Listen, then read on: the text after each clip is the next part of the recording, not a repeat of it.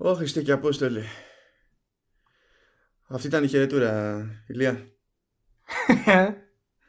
Καλησπέρα, χαιρετούρας και όλα τα λοιπά. Δεν μπορώ να σταματήσω να γελάω.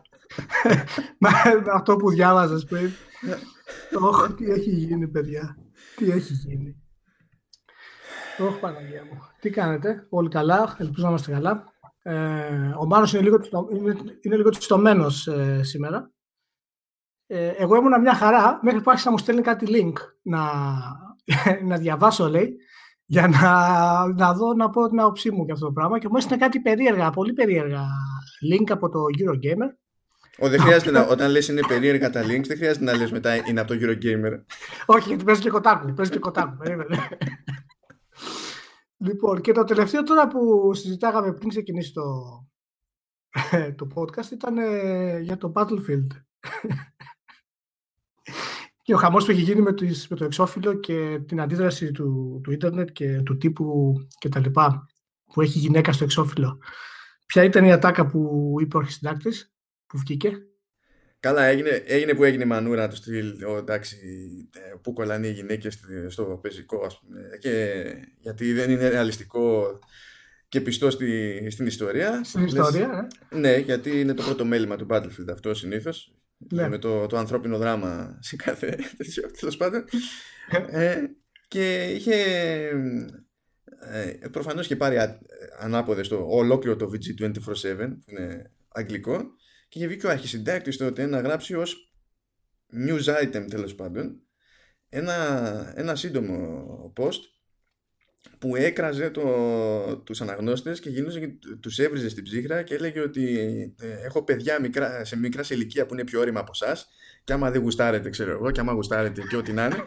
Και κάτι τέτοιο. Και αυτή ήταν η θέση του αρχισυντάκτη του VG247 γιατί τώρα... βγήκε ο αρχισυντάκτης ολόκληρος και έκανε, έκανε, έκανε δήλωση στα news τέτοιο πράγμα δηλαδή γιατί, από το... γιατί προφανώς νομίζει ότι το αρχή του αρχισυντάκτη σημαίνει κάτι άλλο από αυτό που όντως σημαίνει έχει... Πω, πω, μη μου πεις για explicit μετά. Στο λέω, εσύ το ξεκίνησες. Δεν, δεν είπα κάτι. Απλά καταλαβαίνόμαστε. ναι. Απλά καταλαβαίνόμαστε. Και φυσικά επειδή υπάρχει μια συνέπεια στη, στην αξινταξία και στο μέσο κτλ. Τώρα έχουν βγει, έχουν κάνει συνεντεύξεις υποτίθεται με τους τύπους της DICE για το Battlefield έχουν θέσει, θέσει ως ζήτημα την αναντιστοιχία που δημιουργείται από το ότι στη μια, από τη μια πλευρά είμαστε υποτίθεται σε μια ιστορική περίοδο συγκεκριμένη με έναν ποιοι τέλος πάντων ρεαλισμό αλλά δεν κολλάνε πολύ αυτά τα κουφά που κάνουμε μέσα στο παιχνίδι με το, με το κλίμα. Δηλαδή αυτό ξαφνικά έγινε πρόβλημα. Γιατί Δηλαδή ε, το ίδιο σκεπτικό ακριβώς. Έχουμε χάσει το βγάλιο με πασχάλια μέσα σε, μέσα σε μία μέρα. μέσα σε μία μέρα άλλαξε το marketing plan, άλλαξαν οι δηλώσεις, άλλαξε ο CEO, όλα τα πάντα. Αν ήμουν στην DICE θα έκανα το σταυρό μου ειλικρινά. Δηλαδή δεν θα, μόνο, μόνο γνωρίζοντας τους τύπους στο VG247 δεν θα, δεν θα καταλάβαινα.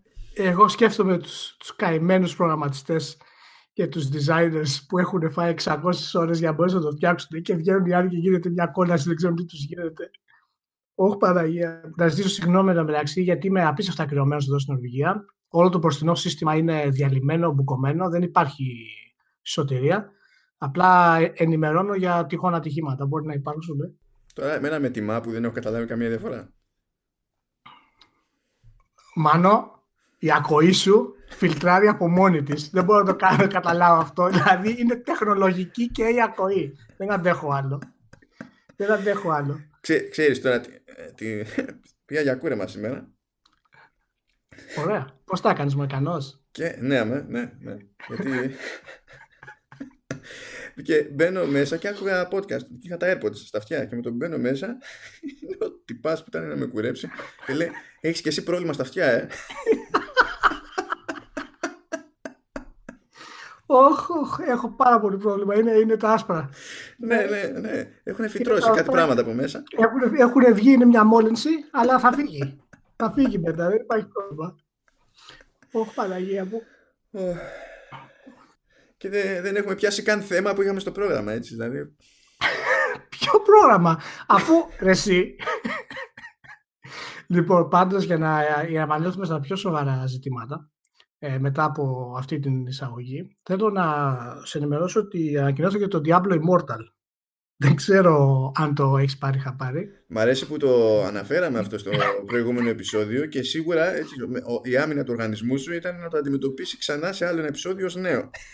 Ναι, ακριβώς, ακριβώς. Γιατί πρόσεξε, τώρα πλέον είναι και επίσημα αστείο. Δεν είναι όπως ήταν στην αρχή, γιατί όταν κάναμε το podcast προηγούμενη εβδομάδα η BlizzCon ήταν ξέρεις, σε εξέλιξη. Ναι, τώρα ναι. Είναι, και, είναι και επίσημα αστείο. Ε, οπότε είναι Diablo Immortal λέγεται μάνο το καινούριο Diablo. Είναι για τα κινητά. Δεν ξέρω αν ε, έχεις κανένα θεματάκι με αυτό. Μένα μου αρέσει, είναι πολύ καλή επιλογή. Γιατί Όπως, εγώ ε, κοίταξα να δεις με το μου πει κάποιος ότι πρέπει να χειριστώ οτιδήποτε σε 360 μοίρες με virtual stick πάνω σε οθόνη αφής δεν χρειάζομαι τίποτα άλλο, δηλαδή πληρώνω κατευθείαν. Είναι, κατευθείαν έχει φύγει το χρήμα. Ελπίζω να, έχουν, να έχει μόνο monetization και loot boxes. Θα το πάρω, ε, θα το πάρω ακόμα και τότε, πραγματικά. Ε, γιατί μου κάνει εντύπωση βέβαια, γιατί συνήθως σε τέτοια events η Blizzard έχει να κάνει κάτι με το PC γενικότερα. Αλλά δεν ξέρω, αποφάσισε αυτή τη φορά να πρωτοτυπήσει. Και έγινε ο κακός χαμός. Εντάξει, ε, απέτυχαν όλοι. Απέτυχε η Blizzard. Ήταν παταγωδός. απέτυχαν οι επισκέπτες, απέτυχαν οι δημοσιογράφοι, απέτυχαν οι, οι, οι, αυτοί που παρακολουθούσαν απλά απ' έξω, απέτυχαν όλοι σε αυτή τη διαδικασία. Απέτυχαν όλοι. Βλέπω το, βλέπω το senior designer, το White Seng, να κάνει την, ε, την ανακοίνωση και ο άνθρωπος, εφ' την ανακοίνωση, κάνει μια παύση μετά, γιατί περιμένει χειροκρότημα. Είναι οι προγραμματισμένες παύσεις που κάνεις, ρε παιδί μου. Έχει ένα χαμόγελο το οποίο είναι μισό παγωμένο, μισό έτσι στραβό.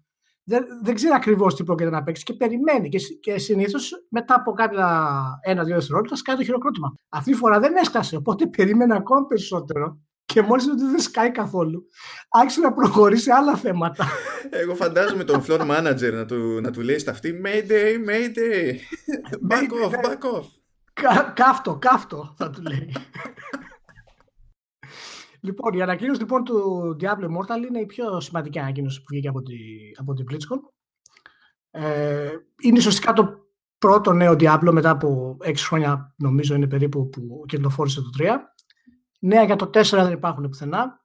Ε, βγαίνει σε, σε κινητά και το placeholder που είδαμε είναι από το παιχνίδι της NetEase, το Crusaders of ε, Light. ναι, αυτό, αυτό δεν το έψαξα τόσο, για να μην ειλικρινής. Ναι, ούτε, α, ακόμα και το Wii ήταν παρμένο από την NetEase. Και τώρα διάβαζα μάλιστα κάτι εξαιρετικό σε ένα νέο, ε, δήλωση της Blizzard, ότι η Blizzard και η NetEase στο, για το Diablo Immortal είναι πραγματικό co-development.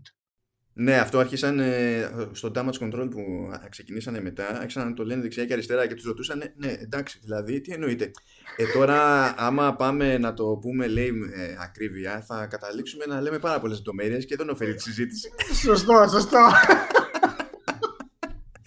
Και λοιπόν, μην μιλάς ρε φίλε, μην μιλάς, μην μιλάς, απλά μην μιλάς.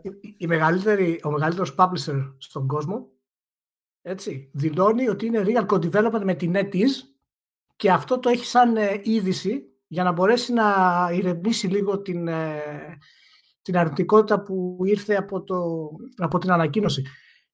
Τέτοιο fuck up, δηλαδή έχω καιρό να μου έρθει, ιδιαίτερα, ιδιαίτερα από την Blizzard. Έτσι, ιδιαίτερα από την Blizzard.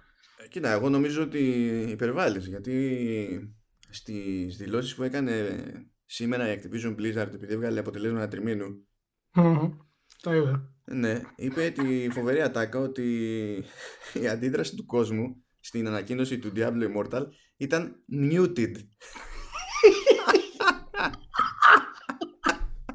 Τι σημαίνει το muted, δεν καταλαβαίνω. Σημαίνει ότι δεν είμαι ο μόνος που έχει πρόβλημα στα αυτιά. Ρε εσύ εννοεί υποτονική. Κατάλαβες, το είπανε, το είπανε πολύ ωραία. Μπράβο, Activision Blizzard. Μέσα σε όλα αυτά, λοιπόν, μέσα στην BlizzCon, όπου είναι το πιο σημαντικό event για τη Blizzard φυσικά, έρχονται άνθρωποι από όλο τον κόσμο, πληρώνουν πολλά λεφτά για να μπορέσουν να είναι εκεί. Είναι hardcore πισάδες όλοι. Ακολουθούν την Blizzard 20-30 χρόνια. έκαναν την εμφάνισή τους εκεί, τους ήρθε η μόνη ανακοίνωση για κινητά. Που την αφήσανε και για το τέλος, που υποτίθεται ότι για το τέλος αφήνεις, ξέρεις, κάτι μεγάλο, που... Το μεγάλο μπαμ. Ε, ναι, δηλαδή, αν, αν απλά δεν το είχαν αυτό στο τέλος, το είχαν πρώτο τελευταίο και αφήνανε για το τέλος το Warcraft 3 Reforged, θα την είχαν ψηλοσκαπουλάρει. Δηλαδή μιλάμε για, για εκπληκτικό λάθος ε, επικοινωνίας αυτό το πράγμα. Δεν ξέρω ποιος ποιον φάνηκε φοβερή αυτή η ιδέα.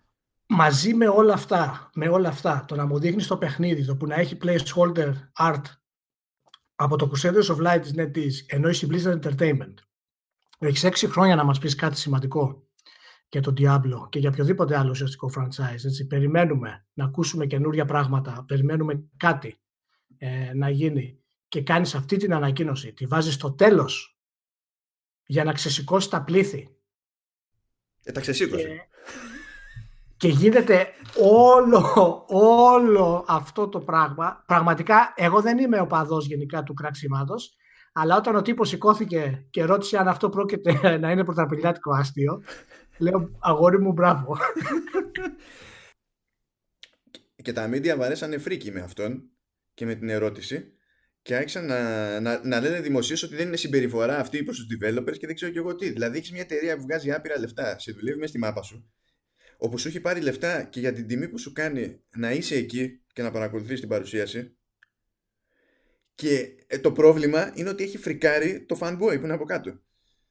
Το φοβερό ξέρεις ποιο είναι, ότι ναι μεν τους κράζει τους developers που είναι πάνω και τα λοιπά, αλλά εμένα αυτό που μου έκανε εντύπωση είναι ότι άμα παρακολουθήσει ακριβώς εκείνη τη σκηνή, ε, και οι τρεις που είναι πάνω δεν περιμένουν τέτοια ερώτηση με τίποτα.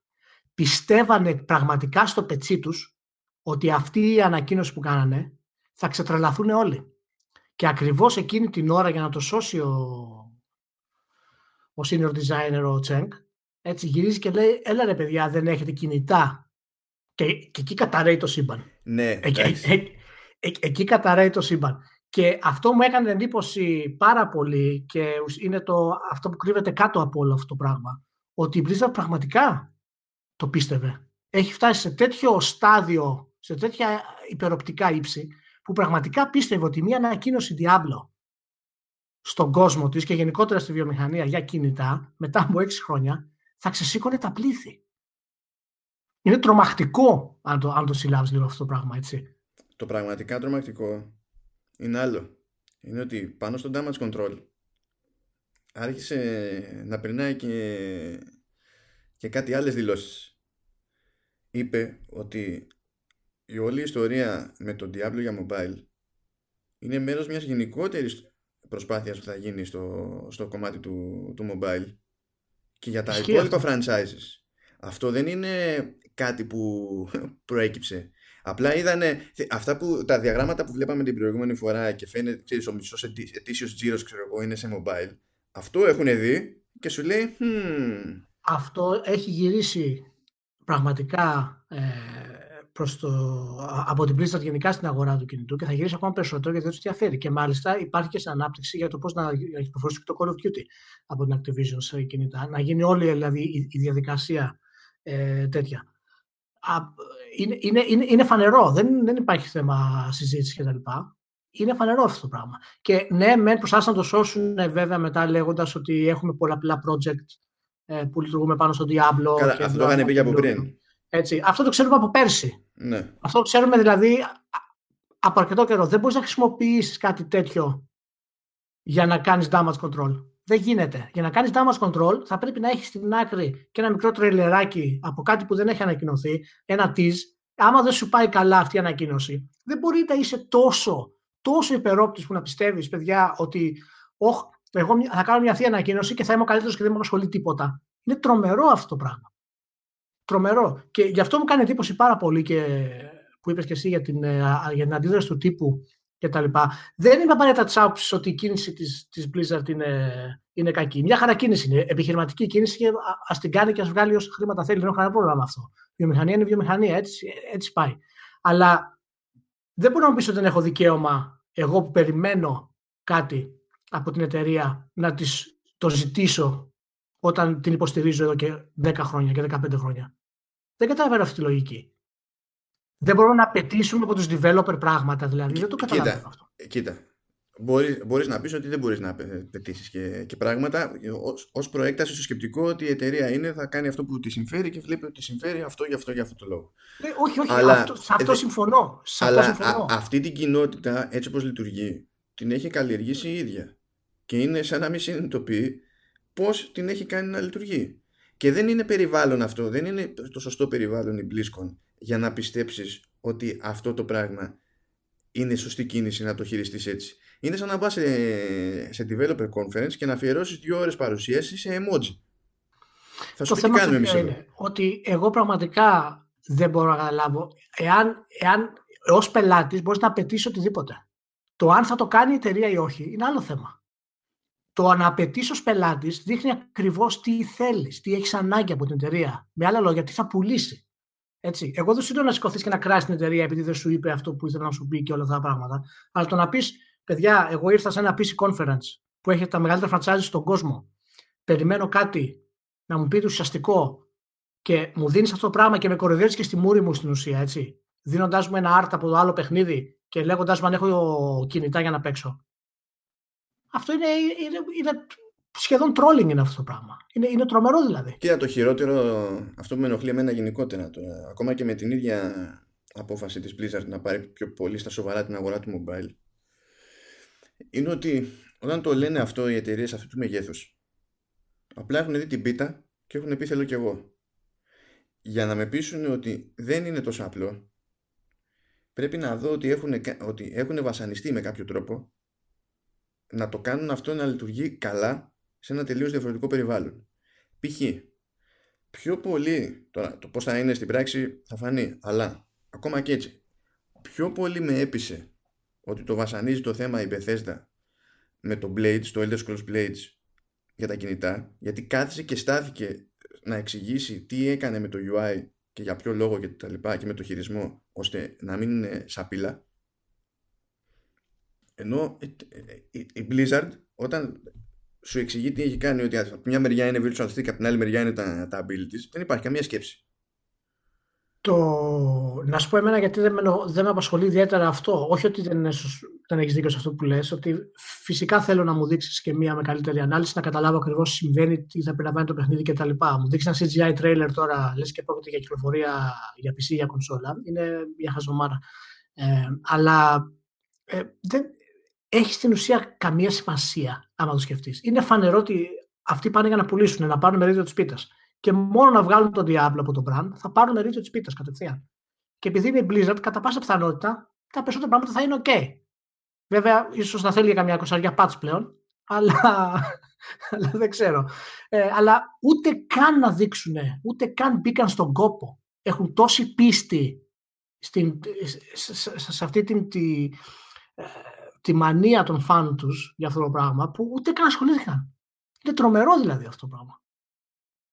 Μου κάνει φοβερή εντύπωση πάντως για μια εταιρεία στο επίπεδο της Blizzard ε, να, να κάνει ένα τόσο σημαντικό event, να το τελειώνει έτσι και μάλιστα να, να μην δείχνει και ιδιαίτερα σεβασμό για, το, για τον κόσμο της, για αυτό το πράγμα. Τι να σου πω. Ε, Κοίτα, είναι σαν να, σαν να στείλει τέτοιο φανατικό κοινό και να πιστεύεις ότι αυτό αποκλείεται με οποιασδήποτε συνθήκες κάποια μέρα να σου σκάσει τη μούρη. Είναι, ε, ε είναι απόλυτα χαζό και ανώριμο να το πιστεύεις αυτό το πράγμα. Να, σου πω κάτι. Η Blizzard, ε, ενώ το, το 17 είχαμε πάρα πολύ μεγάλο ξέσπασμα από loot boxes και τα λοιπά, το 18 έχουμε προσπαθήσει και το έχουμε συμμαζέψει λιγάκι, ε, οι εταιρείες και τα λοιπά. Ε, η Blizzard παρόλα αυτά συνεχίζει στο δικό της μοτίβο, δεν έχει επηρεαστεί καθόλου από αυτά τα πράγματα. Έτσι, δηλαδή το Overwatch συνεχίζει να έχει loot boxes, τα οποία τα αποκαλεί και loot boxes. Το Hearthstone είναι ένα τεράστιο loot box. Το Heroes, το Heroes of the Storm έχει επίσης loot boxes το Destiny, εντάξει, δεν το συζητάμε που είναι από την Activision και τα λοιπά, έχει γίνει χαμός. Το Call of Duty, το Black Ops που βγήκε τώρα, δηλαδή, αν είναι δυνατόν, έχει, ε, ε, ε, θες να αγοράσεις ξέρω εγώ, ένα DLC content και δεν μπορεί να το πάρεις χωρίς, πρέπει να το, να το αγοράσεις ολόκληρο. Είναι δηλαδή ε, όλα αυτά, όλοι οι τίτλοι που είναι ειδικοί, ειδικά φτιαγμένοι για monetization προχωρούν. Οι μόνοι τίτλοι που έχουν κολλήσει στην Blizzard είναι το StarCraft και το Diablo. Μόνο αυτή, και αυτοί οι τίτλοι επειδή είχαν πολύ δυσκολία να γίνουν monetized, δεν έχουν προχωρήσει ακόμα. Έχουν μείνει εκεί. Ναι, γιατί πρέπει να βρούμε τρόπο για να λειτουργεί το monetization ή δεν μας νοιάζει να βγάλουμε το παιχνίδι. Ακριβώς. Από τη μία και εγώ το πιστεύω αυτό από ποια άποψη, ότι η Blizzard έχει τόσα χρήματα έτσι, που το να μην βγάλει StarCraft για 10 χρόνια δεν μας λέει κάτι, το έχει ξανακάνει. Ναι, ναι, Αλλά το να βγάλει και να μην είναι monetized, αυτό είναι πρόβλημα. Και έτσι το κρατάει πίσω. Εσύ. Και τώρα με τον Diablo ξεκινάει τη φάση με όλη με το κινητό και θα δεις ότι θα δοκιμάσει το κινητό κάποια πράγματα και θα προσπαθήσεις να τα συνδυάσει και, στο, και στην κανονική κυκλοφορία για τις κονσόλες και για τα PC. Και θα δει ποια θα πιάσουν περισσότερο, θα τραβήξει τα καλύτερα και άμα τις πιάσουν στα, στο PC και τα λοιπά θα το κάνει. Ε, τώρα μου, θύμισε, μου θύμισε και κάτι άλλο. Επειδή μια από ναι. τις ερωτήσεις που έγινε από το κοινό μετά την τη παρουσίαση ναι ήταν ότι βλέπουμε ότι σε αυτά που λέτε τέλος πάντων για το Immortal υπάρχουν κάποιες λειτουργίες και τα λοιπά που ζητάμε εδώ και χρόνια για το κανονικό Diablo. Ναι. Υπάρχει περίπτωση να τα δούμε αυτά να μεταφέρονται στο κανονικό Diablo. Εκεί γυρνάει ο τύπος και απαντάει με την κονσέρβα. Ότι αυτή τη στιγμή εστιάζουμε στα Diablo Immortal ναι. και δεν έχουμε συγκεκριμένα σχέδια για, το, για την έκδοση του PC. Που αυτό το πράγμα δεν σημαίνει όχι. Δεν σημαίνει όχι. Είναι στάνταρ ατάκα που έχει η εταιρεία για ένα μάτσο ερωτήματα. Τη, τη κονσέρβα είναι. Κονσέρβα είναι. Ναι, δεξιά και αριστερά. Αλλά δεν γίνεται να μην νιώθεις. Δηλαδή δεν γίνεται να θεωρήσει ότι είναι προτιμότερο αυτό ενώ βλέπεις ότι έχουν φρικάρει όλοι. Τους βλέπεις, είναι μπροστά μα, σου και την ώρα που φρικάρουν. Αυτή είναι και, μπράβο, αυτή είναι και διαφορά του να βάλεις επάνω κάποιον senior designer και κάποιον marketing. Έτσι. Εκείνη τη στιγμή ο τύπος δεν ξέρει απλά πώς να χειριστεί το κοινό καθόλου. Εάν εκείνη τη στιγμή είχες κάποιον χαρισματικό που θα μπορούσε να σου πει, να σου αφήσει να, μια υπόνοια για το ότι δοκιμάζουν κάποια συστήματα για το 4 και θα άφηνε μια ελπίδα, ίσως να ήταν τα πράγματα λίγο καλύτερα. Αλλά όχι. Ανέβηκε πάνω, φυσικά ο άνθρωπος δεν μπορεί να κάνει τίποτα άλλο. Designer είναι. Ανέβηκε πάνω, παιδιά, αυτό είναι, αυτό ξέρω εγώ από την εταιρεία να πω. Τέλος. The end. Η μεγαλύτερη εταιρεία στον κόσμο. Καλώς ήρθατε. Δεν, δεν χρειάζεται καμία πρωτοβουλία, δεν χρειάζεται καμία προσαρμογή στην πραγματικότητα. όχι, όχι, τίποτα, τίποτα. Ρομποτικό. Το, το, το, το, το τέλος. Αφού, Τι αφού, αφού δεν γύρισε να τους πει παιδιά, η κάρτα μου γράφει ότι είμαι developer. Δεν ξέρω από τίποτα άλλο. Όχι, Παναγία μου, τι έχει να γίνει. Ε, τι να πω. Οι άλλες ανακοινώσεις ήταν το κλασικό Warcraft που βγαίνει επιτέλους και το remake του. Τι πάνε να πει επιτέλους; Επιτέλους, επιτέλους. Όλος ο κόσμος θέλει το κλασικό Warcraft. Όλοι το μισούν κάτσε. Εννοείς για το, για το World of Warcraft το Vanilla, λες. Το, το classic. Ναι, ναι, ναι. ναι, ναι. Α, το νόμιζα ότι έλεγες για το remaster του, του 3. Όχι, όχι. Το Warcraft 3 είναι άλλο. Είναι και αυτό πολύ μεγάλη ανακοίνωση. Γιατί το είδα και αυτό, νομίζω, νομίζω ότι στο Gamer το πέτυχα που είχε την ατάκα, ξέρω εγώ, ότι Warcraft 3 Reforged was finally announced. Τι finally, ρε, κατακαημένε όλοι, όλοι περιμέναμε με το remaster του Warcraft. Ναι. Το remaster του Warcraft 3, Παναγία μου. Απίστευτο, απίστευτο πραγματικά. Απίστευτο να είναι καλά οι άνθρωποι. Τι να πω, εγώ λυπήθηκα, λυπήθηκα στους φανατικούς της φίλους που πραγματικά είδα στο ίντερνετ, ας πούμε, διάφορους YouTubers και τα λοιπά, ήταν σοκαρισμένοι, κυριολεκτικά. δηλαδή, νόμιζα να πάθει τίποτα ο κόσμος. Το νέο λοιπόν άλλος ήταν λευκό. Δεν το πίστευε. Λέει αυτά που άκουσα, λέει. Δεν τα πιστεύω. είναι αδύνατο να μας είπαν αυτά τα πράγματα. Πού είναι, λέει. Όχι, Παναγία. Και έχει και το άλλο το πρόβλημα η, η Blizzard και γι' αυτό νομίζω ότι κλωτσάνε και όλοι περισσότερο. Δείχνει ότι τις παίρνει τόσο πολύ οποιαδήποτε παραγωγή γιατί έχουν πρόβλημα με το shipping στην πραγματικότητα ε, του, του προϊόντος ας πούμε που όταν τη βλέπεις να να εστιάζει σε κάτι το οποίο απέχει από αυτό που θεωρείς ότι έχει ανάγκη ο, ο πυρήνας του, του community τρελαίνεσαι γιατί δεν ξέρει ούτε μπορείς να φανταστείς τι επιπλέον καθυστέρηση σημαίνει αυτό το πράγμα για αυτό που υποτίθεται ότι περιμένεις όντως να έρθει. Ε, πραγματικά η, η ιδέα ότι η καθυστέρηση που υπάρχει στα λανσαρίσματα της Blizzard και τα λοιπά έχει να κάνει λόγω της ποιότητας, αυτό τελείωσε με το, και με το StarCraft και με το Diablo, έτσι. Δηλαδή τα λανσαρίσματά τους ήταν μέτρια, ε, επίοικος. Καλά, το, ε, το StarCraft δεν πάει και έρχεται. Αλλά αυτό που είχαν κάνει όχι, με το Auction House με το Diablo 3 δεν. Ναι, όχι, ήταν. Η, η, λογική του προϊόντος, του super προϊόντος και τα λοιπά εξαφανίστηκε με αυτά τα δύο. Και με, με αποκορύφωμα φυσικά το, το Diablo ε, το 3. Απλά ε, μου κάνει πάρα πολύ εντύπωση η προχειρότητα η προχειρότητα αυτής της κατάστασης. Είναι σαν να πάρω ένα τηλέφωνο, μου λέγανε αύριο έλα να παρουσιάσει τη BlitzCon σπλώσουμε τα εισιτήρια, έτσι πες κάτι πραγματάκια εκεί, είμαστε ok. Πες θα, θα βγει και ένα Diablo για τα κινητά, να χαρούν όλοι γιατί θα χοροπηδήσουν, θα ακούσουν Diablo και θα είναι καλύτεροι και είμαστε ok. Και μετά θα σε πετάξουμε στο σπίτι. Αυτό έγινε. Αυτό έγινε στην ουσία. Και γι' αυτό τρελάθηκε ο, ο, ο, πλανήτης. Να πεις, τρελάθηκε και ο, τρελάθηκε και ο Σταύρος. Είναι, ανέβει ένα κείμενο τέλος πάντων στο, στο ίντερνετ ναι. ακριβώς γι' αυτό. Ναι. Όπου ο καημένος κάθισε να βρει και συγκεκριμένα παραδείγματα μηχανισμών που βιδώνουν τον κόσμο από τίτλους της NetEase. Οπότε ξέρεις, έχει καταλήξει το μυαλό του με, μια, με μια λίστα πιθανών κινδύνων, οπότε φρικάρει ακόμη περισσότερο. Πάντως και αυτά που αναφέρει ε, το εν κείμενο που λες ε, του φίλου ε, και αυτό που είχα γράψει στο αρχείο για την Blizzard για τα λοιπά, για το ρόλο της και τέτοια, αρχίζει σιγά σιγά και αποδεικνύεται σε μεγάλο βαθμό και είναι, είναι μια νέα πραγματικότητα η οποία μπαίνει και Activision Blizzard και EA ε, και η Ubisoft ως μεγάλες εταιρείες και τα λοιπά. Συγγνώμη, η EA δεν μπαίνει σε καμία πραγματικότητα. η EA φτιάχνει τη δική της πραγματικότητα. Ναι, ναι, ναι. Είναι η λογική της Nintendo επί Wii, Blue Ocean ε, Strategy και τέτοια. Είναι σε άλλο πλανήτη η EA. Δεν... Ναι, ναι. Απλά θέλω να σου πω, επειδή αυτές οι τρεις μεγάλες εταιρείες και κατά επέκταση η Square Enix και τα λοιπά, δεν μιλάμε για τις μαμάδες τώρα, που τέτοιο, αυτές αποχωρούν σιγά από τα single player και μπαίνουν σε παιχνίδια monetization. Αν μπορούν να βρουν single player που να έχει monetization, θα το κάνουν. Αλλά πλέον φεύγουν σιγά σιγά από αυτό το πράγμα. Έτσι. Και βλέπουμε την Blizzard τι κάνει που single player στην ουσία δεν μας έχει δώσει. Η EA έκανα μια γρήγορη έρευνα. Τα δύο τελευταία χρόνια έχει βγάλει τρία single player παιχνίδια. Κάτσε, σε ποια αναφέρεσαι; Στο FE, στο A Way Out και στο Mass Effect Andromeda. Α, εντάξει, το Andromeda Αυτά... πάει και έρχεται. Το A Way Out δεν είναι δικό της. Ναι, απλά θα σου πω, βγήκαν στο label το δικό της. Έχει στην ουσία βγάλει τρία παιχνίδια κάτω από το label το δικό της που είναι single player. Σε δύο χρόνια. Το...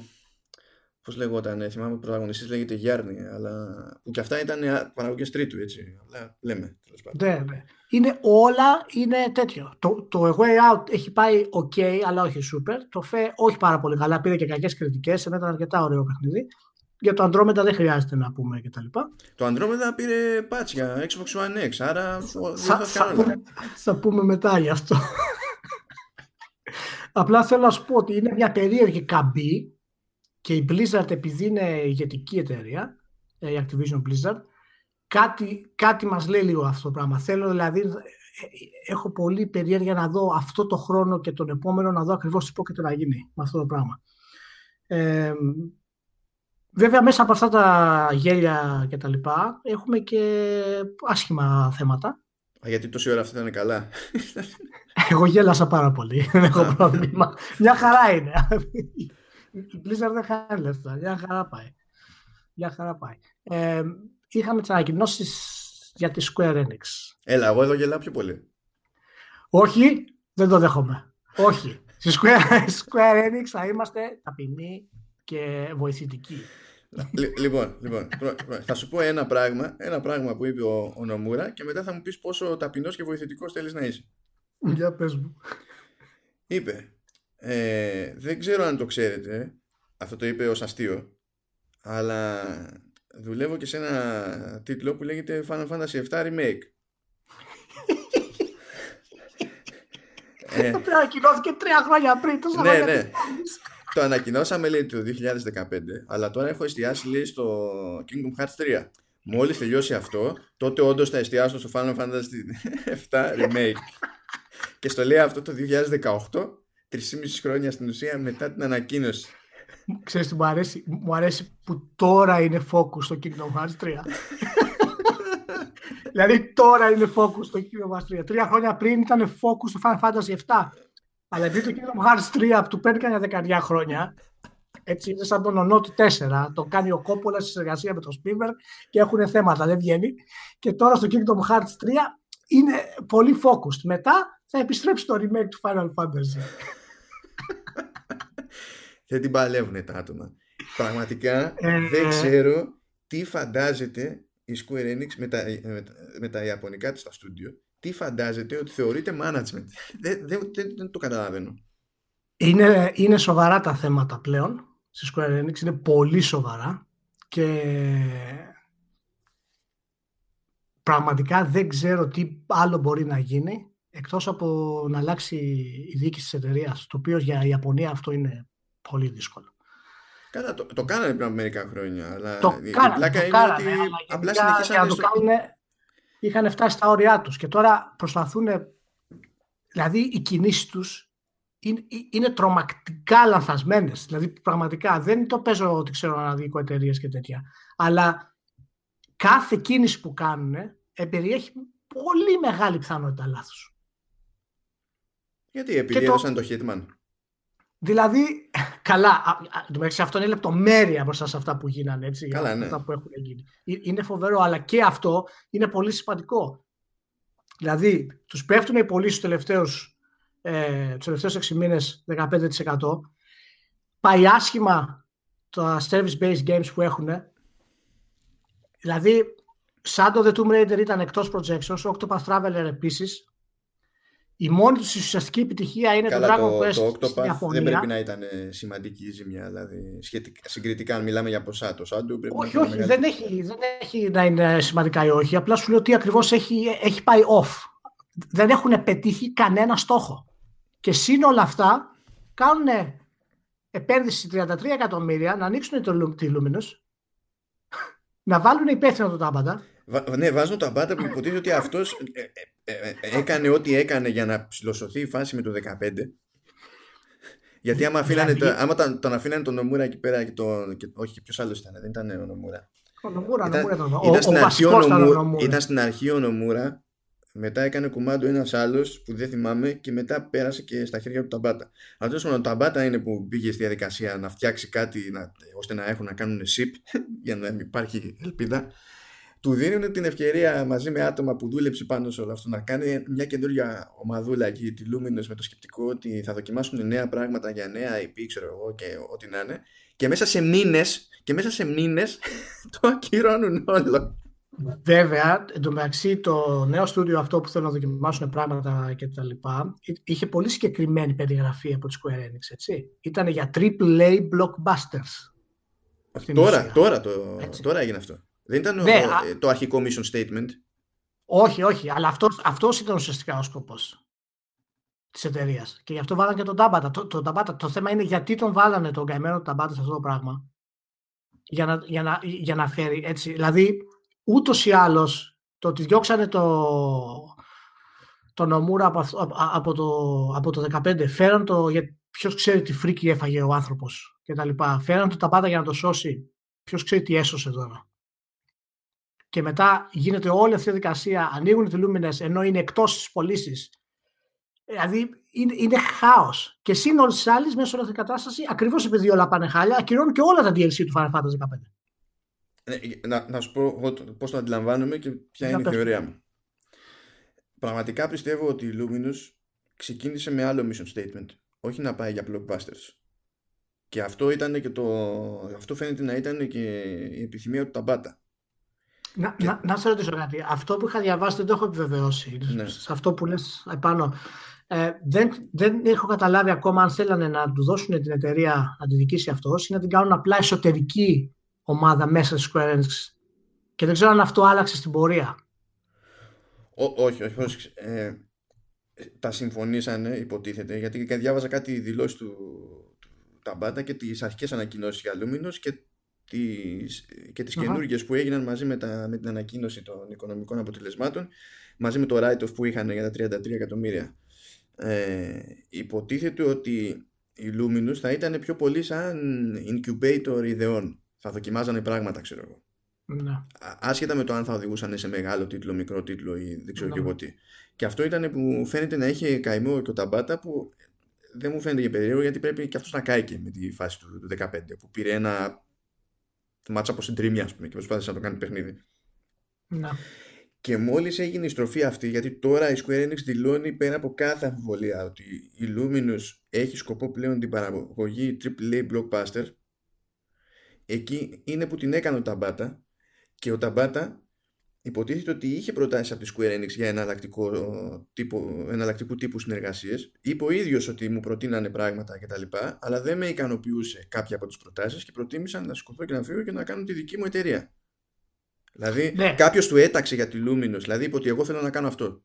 Κάποιος του είπε εντάξει, στήνεται πάνω σε, αυτό, σε αυτή την επιδίωξη, μάλλον έτσι όπως το αντιλαμβάνομαι εγώ, η Luminous. Μετά αλλάζουν γνώμη και λέει εντάξει παιδιά, άντε γεια.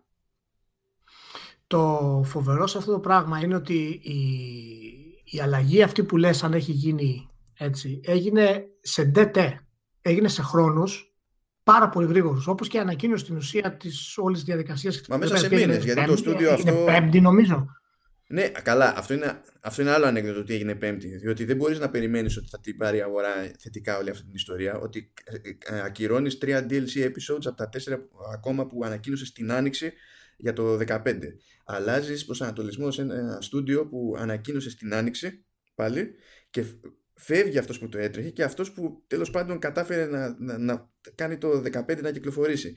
Ε, λες ότι κόβεις και το support στην ουσία, την, την υποστήριξη για την έκδοση του Final Fantasy 15 στο PC, τα λες όλα αυτά τα πράγματα ημέρα Πέμπτη και εννοείται ότι την Παρασκευή που θα ανοίξει το χρηματιστήριο, τι περιμένεις να συμβεί; Υπάρχει λόγος που όλα τα άσχημα τα αφήνουν για Παρασκευή απόγευμα οι εταιρείες.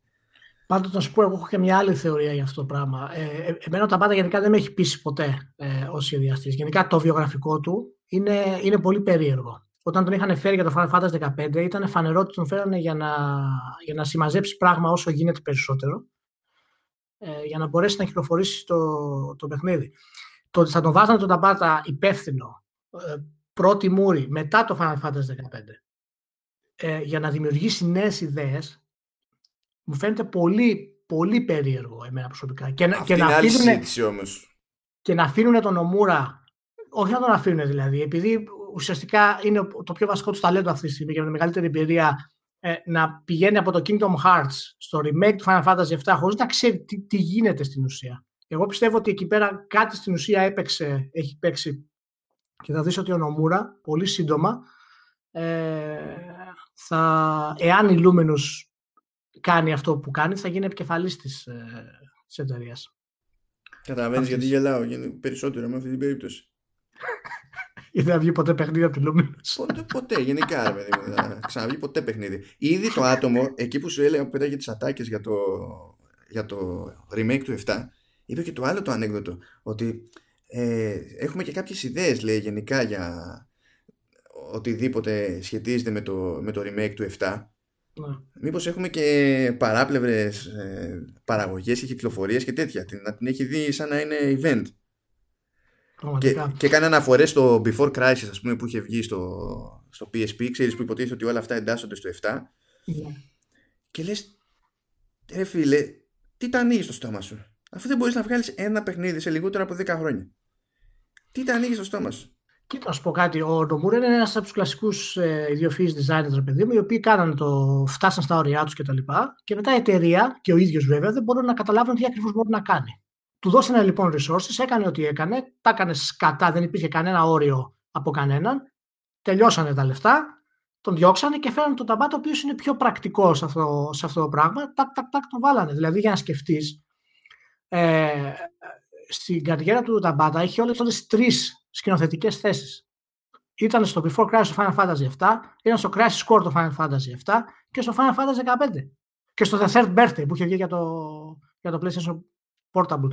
Στην ουσία μιλάμε για εκτός από το Final Fantasy 15 για συσκευές κινητές, για mobile, για φορητά. Για, Δηλαδή μου κάνει φοβερή εντύπωση που θα τον βάζανε και επικεφαλή της Luminous που κάνουν ας πούμε την επένδυση δεν ξέρω. Ε, ίσως ισχύει και αυτό που λες, ότι απλά δεν διοικείται η εταιρεία πλέον. Δεν είναι, είναι τρελό αυτά που συμβαίνουν. Δεν έχει, κανένα, δεν έχει καμία λογική.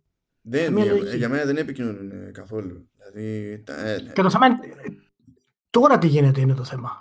αυτό είναι, αυτό είναι το, το βασικό. Έχουν τώρα ε, το Kingdom Hearts 3 το οποίο θα τους δώσει ένα, μια όθεση, θα τους ξαναβάλει σε μια καλή τροχιά και ποιος ξέρει τι πρόκειται να γίνει με το Final Fantasy το 7 το remake και τι resources θα χαλάσουν ή έχουν ήδη χαλάσει για να κυκλοφορήσουν τι, ένα, ένα fan service να κάνουν στην ουσία.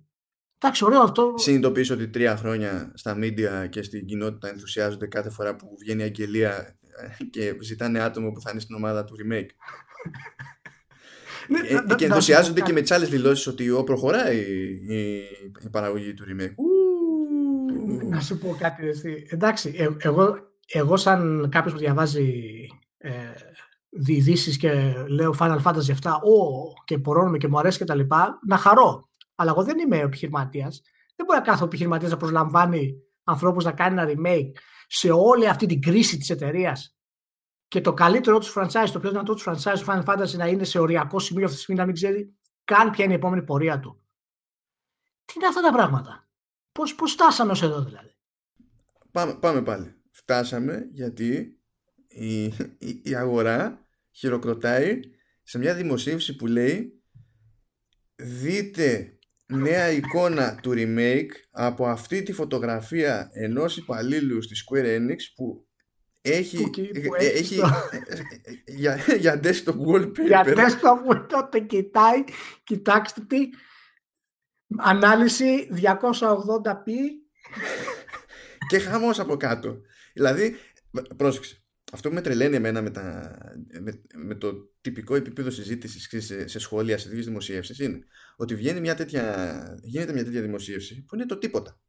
Έτσι. Και σκάει, ξέρω εγώ, ο άλλος με ειλικρίνεια από κάτω και λέει ότι πω πω ελπίζω να βγει καλό. Τι Μμμ. αντίδραση είναι αυτή σε αυτή την αηδία που μόλις διάβασες; Δεν σημάνω. Δηλαδή άμα βγει ο άλλος και, ε, και σου πει να εδώ πάνω στο γραφείο έχουμε βάλει σε μετρητά την επόμενη σου σύνταξη που δεν ξέρουμε πότε θα την πάρεις αλλά είναι η σύνταξή σου. Και Φαντάζεσαι παίζει- από κάτω και να παίζει- βγαίνει κάποιος και να λέει καλή φάση ελπίζω να είναι πάρα πολύ ωραία τα χαρτονομίσματα. Ναι, έτσι θα... μα- Ρε Μάνο, ο άνθρωπος πρέπει να έχει ελπίδα. Χωρίς ελπίδα δεν πας μπροστά. Τελείωσε. Και μια που είπαμε και για ελπίδα, να, να συμπληρώσω κιόλας ότι στις 29 του, Ιαν- του Ιανουαρίου βγαίνει το Kingdom Hearts 3 και το Δεκέμβριο βγαίνει το Just Cause 4. Οπότε θα έχουν και εκεί κάτι. Θα δούμε αν θα, κάνουν, αν θα πάνε καλά. Καλά, το Kingdom Hearts 3 θα πάει καλά. Γιατί χρειάζεται οπωσδήποτε να ανεβάσουν τις, ε, τις πωλήσεις τους. Κοίτα, καλά θα πάει τουλάχιστον στην αρχή. Ένα ξέσπασμα θα γίνει γιατί υπάρχει κάψα και άχτη ετών. Το ζήτημα είναι αν, αν θα πάει αρκετά καλά και υπάρχει και το ξεχωριστό ζήτημα στην περίπτωση του Square Enix αν θα πάει τόσο καλά όσο ελπίζει η Square Enix που έχει και συνήθειο να ελπίζει κάτι κουφά πράγματα. Πάντως το, ειδικά το Kingdom Hearts 3 είναι πάρα πολύ ενδιαφέρουσα κυκλοφορία γιατί θέλω να δω, έχει περάσει τόσος καιρός. Θέλω να δω πραγματικά πώς έχει αλλάξει η αγορά και πώς θα το εκλάβει η αγορά σε σχέση με το πώς το περιμένει η Square Enix. Ήταν- Είναι περίπου σαν το, σαν το Mass Effect Andromeda που η, η Bioware και η EA είχαν πει θα έχουμε λέει 8-9 εκατομμύρια πωλήσεις σε δύο μηνάκια.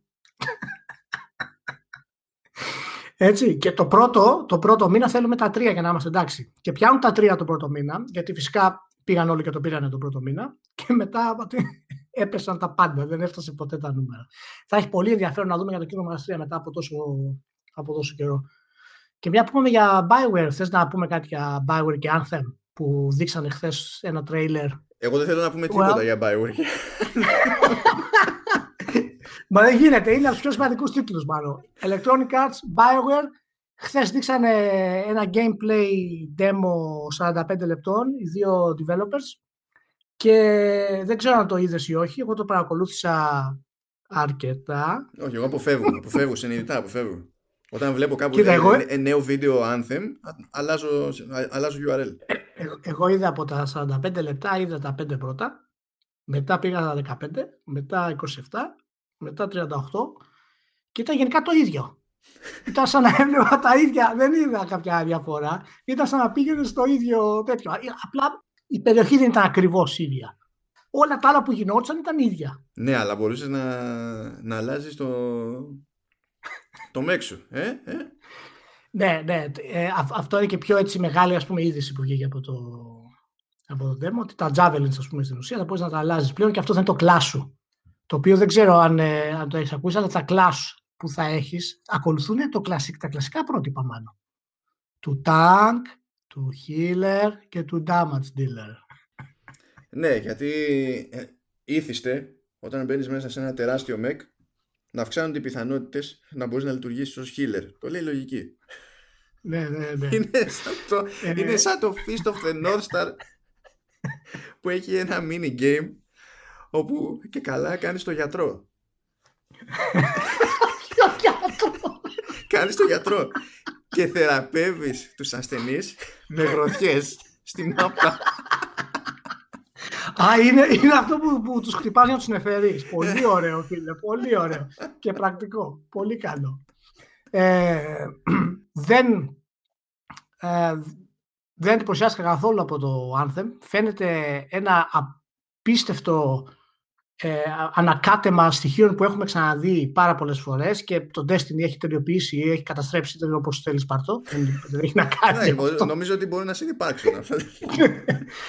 ε, φαίνεται καθαρά ότι είναι φτιαγμένο για ένα και μόνο σκοπό, το οποίο είναι στην ουσία να δημιουργήσει μια έτσι, βάση, να ακολουθεί την πορεία του Destiny κτλ.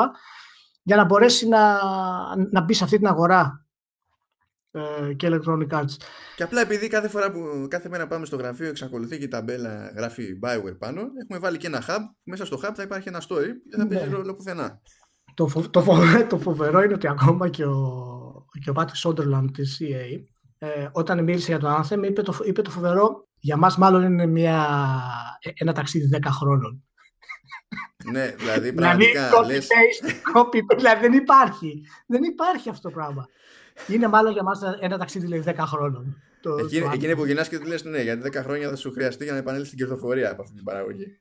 Το βασικό σε όλα αυτά τα πράγματα βέβαια δεν είναι ακριβώς το gameplay, γιατί το βασικό που θέλω να, που θέλω να μιλήσουμε λίγο ήταν για, ήταν για την Bioware. Γιατί υποτίθεται ότι το Anthem είναι φτιαγμένο έτσι από τους uh, master της Bioware. Ε, άσχετα να υπάρχει κανένας από τους συγγραφείς του, του Mass Effect του 1 και τους 2 πλέον εκεί. Ε, έχει φτιαχτεί έτσι ώστε να μπορείς να προσθέσεις ιστορία. Όχι, νομίζω ότι κάποιος επέστρεψε σε κάποια φάση.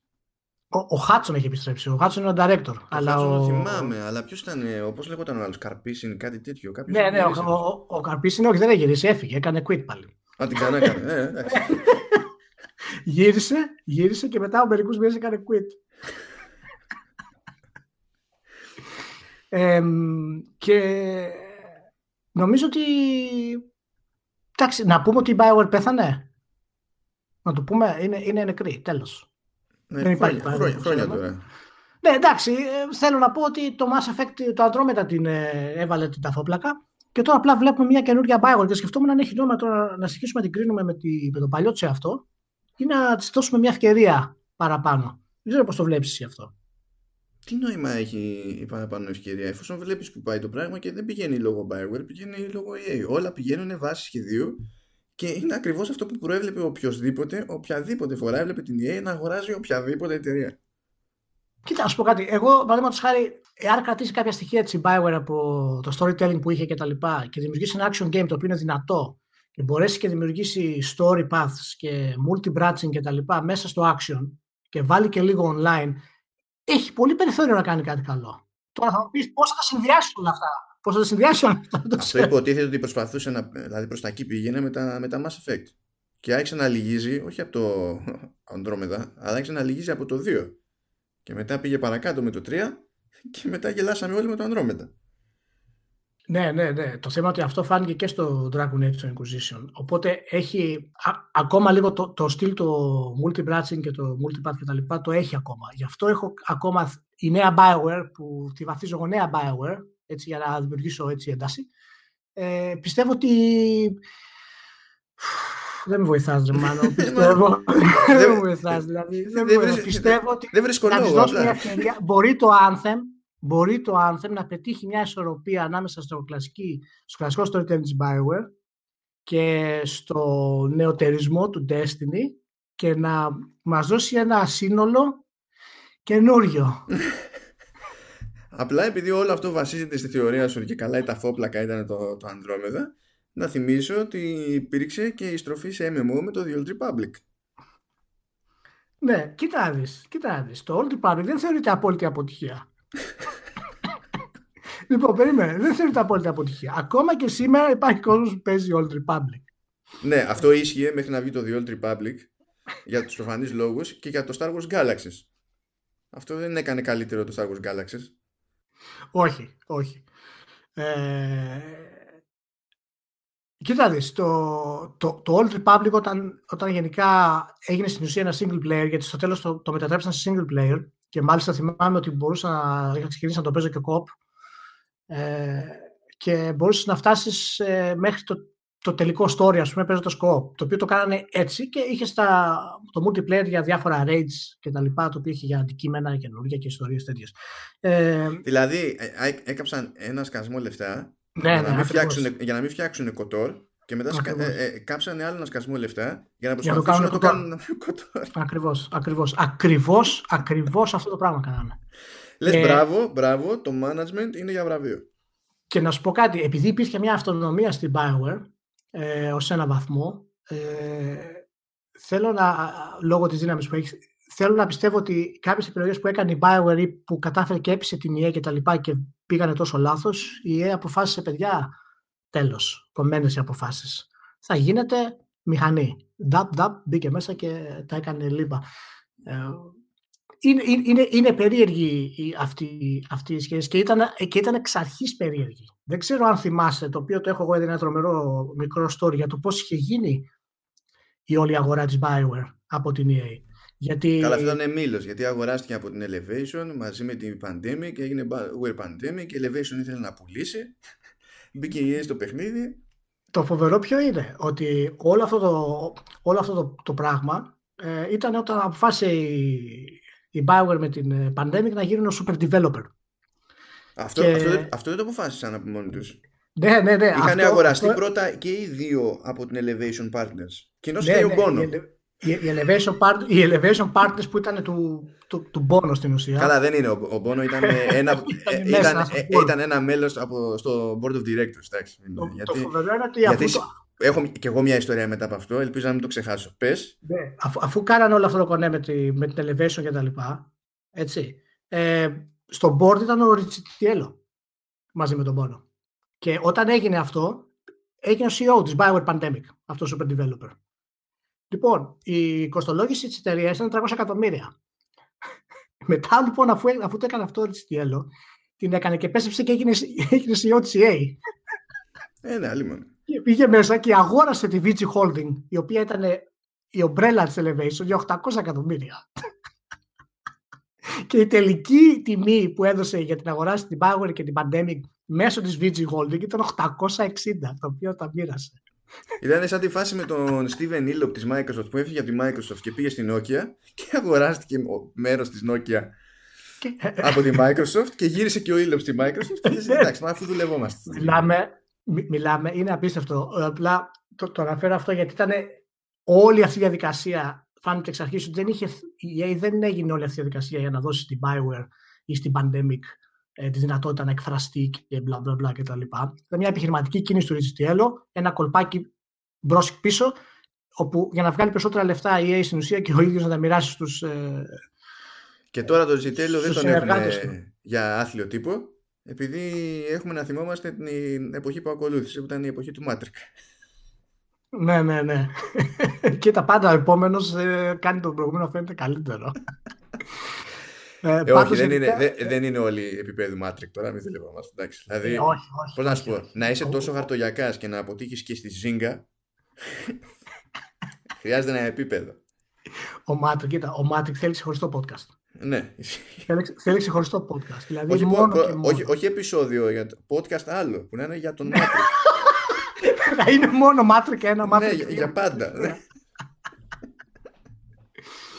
ε, ναι, και τέλος πάντων, για να το κλείσουμε λίγο το θεματάκι αυτό. Ε, εντάξει, εγώ έχω κρατάω μια πισινή για το Anthem για αυτή τη θεωρία ότι ίσως η Bioware καταφέρει να βγάλει κάτι και μάλιστα επειδή δήλωσε κιόλας ότι ούτε το και το Dragon Age βρίσκεται σε ανάπτυξη και τα λοιπά και το Mass Effect δεν είναι νεκρό αφού είπαν ότι είναι νεκρό, μετά τώρα λένε ότι δεν είναι νεκρό. Μια φορά το τρίμηνο λένε ότι δεν είναι νεκρό και ναι. το, όλο ετοιμάζεται εδώ και χρόνια κάτι καινούργιο για Dragon Age. Ναι. Είναι τα κλασικά αυτά. Εντάξει, πραγματικά θέλω να δω πραγματικά τι, τι πρόκειται να αλλάξουν σε αυτά τα δύο. Γιατί αν οι επόμενες κυκλοφορίες είναι επίπεδο Inquisition και Andromeda, πιστεύω ότι θα τις, ε, θα τις θάψουν ολοκληρωτικά. Εγώ θεωρώ ότι πρέπει να βρουν έναν τρόπο να βάλουν στο ίδιο universe Dragon Age και Mass Effect.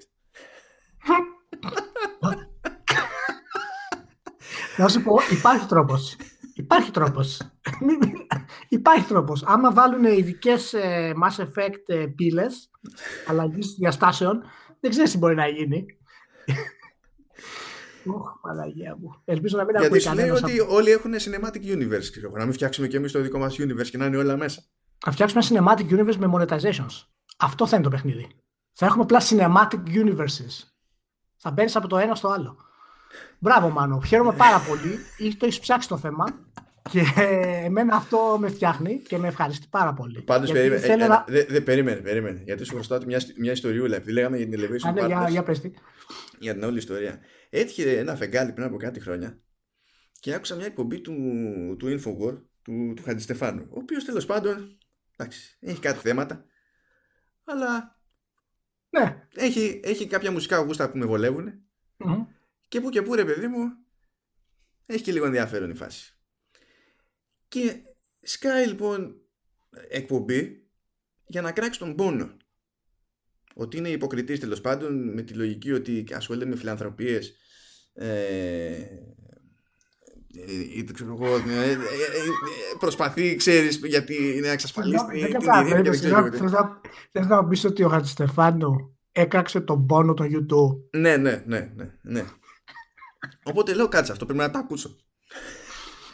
Ξεκινάει, παιδί μου. Και τώρα πρέπει να το ακούσω κι εγώ, δηλαδή. Για πες το. Ξεκινάει, λοιπόν, και πώς το δένει όλο αυτό το πράγμα; Το δένει με το ότι στην Elevation εκείνη την περίοδο τουλάχιστον ε, άνοιγε η Pandemic η οποία Pandemic βγάζει το Mercenaries που είναι προπαγανδιστικό και είναι πολεμικό παιχνίδι Α, μα δήλωση. Και πρόσεξε να είναι τόσο εκτός πραγματικότητας ο Χατζηστεφάνου που να λέει ότι ο Μπόνο είναι στη διοίκηση της εταιρείας που φτιάχνει το παιχνίδι. Που δεν ισχύει. δεν ισχύει ποτέ. Ναι, αλλά ο Μπόνο είναι παντού, σου λέει. Οπότε θα το βάλω, θα το βάλω και εκεί. Τελείωσε. Δεν ισχύει ποτέ. Απλά ρε παιδί μου. Δηλαδή, ποτέ αυτό το πράγμα. Και λες, είναι δυνατόν να έχεις αποτύχει και σε search στη Wikipedia για να δεις, ας πούμε, τι θέση είχε ο καθένας. δεν κάνει δεν κάνεις καν search, δεν μπαίνει καν στη διαδικασία να κάνεις search μάλλον, γιατί έχει πολύ χρόνο να κάνεις search. Δεν μπαίνει, απλά ακούς τον πόνο. Τι είναι ο πόνο, μπλέκεται με τα πάντα. Άρα είναι developer video game. Τέλος. δεν έχει, δεν έχει. Άμα μιλούσε για κάτι άλλο, ας πούμε για, για φούρναρι, θα έλεγε ότι ο Μπόνο είναι από τους καλύτερους που φτιάχνουν ψωμί. Είναι στάνταρ, δεν υπήρχε. Είναι, είναι μπλεγμένος σε όλο το λόμπι των φουρναρέων. Τελείωσε. Εν τω μεταξύ να αναφέρει ονομαστικά την Elevation και λες έχεις καταλάβει ότι αυτό για το οποίο μιλάς δεν φτιάχνει παιχνίδια; Και, ότι, και, ότι είναι, και, ε, και ότι είναι VC company είναι, είναι venture capital. Και καμία σχέση δηλαδή. Είναι σαν να, ε, σαν να ανήκει developer σε τράπεζα και να πιστεύεις ότι ο διοικητής της τράπεζας είναι developer. Στην Ελλάδα μπορεί να ισχύει. Στη, ε, ναι, για άλλους λόγους βέβαια. Εντάξει, ναι.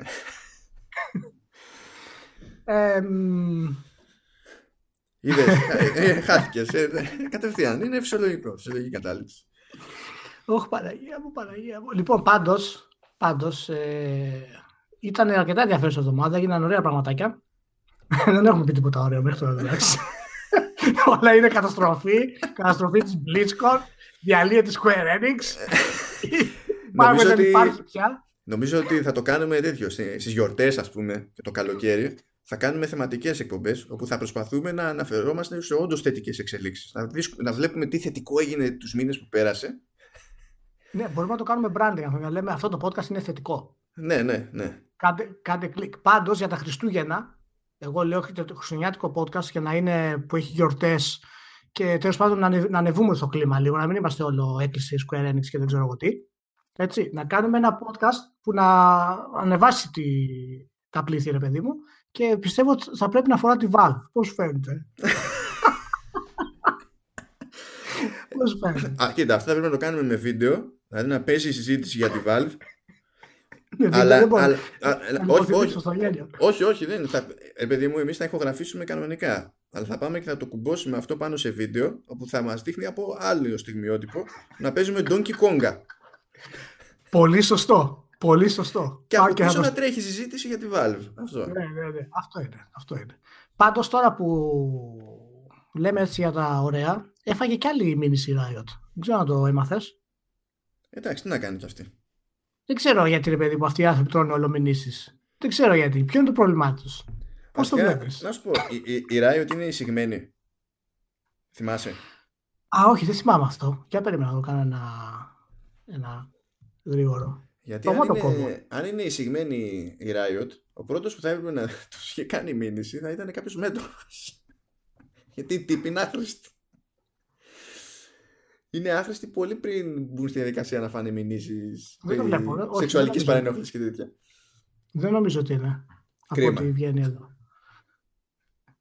Γιατί, χαμένη ευκαιρία. Εντάξει, έχουν ρε παιδί μου ένα, ένα άλλο στυλ εταιρείας, ρε μάνο.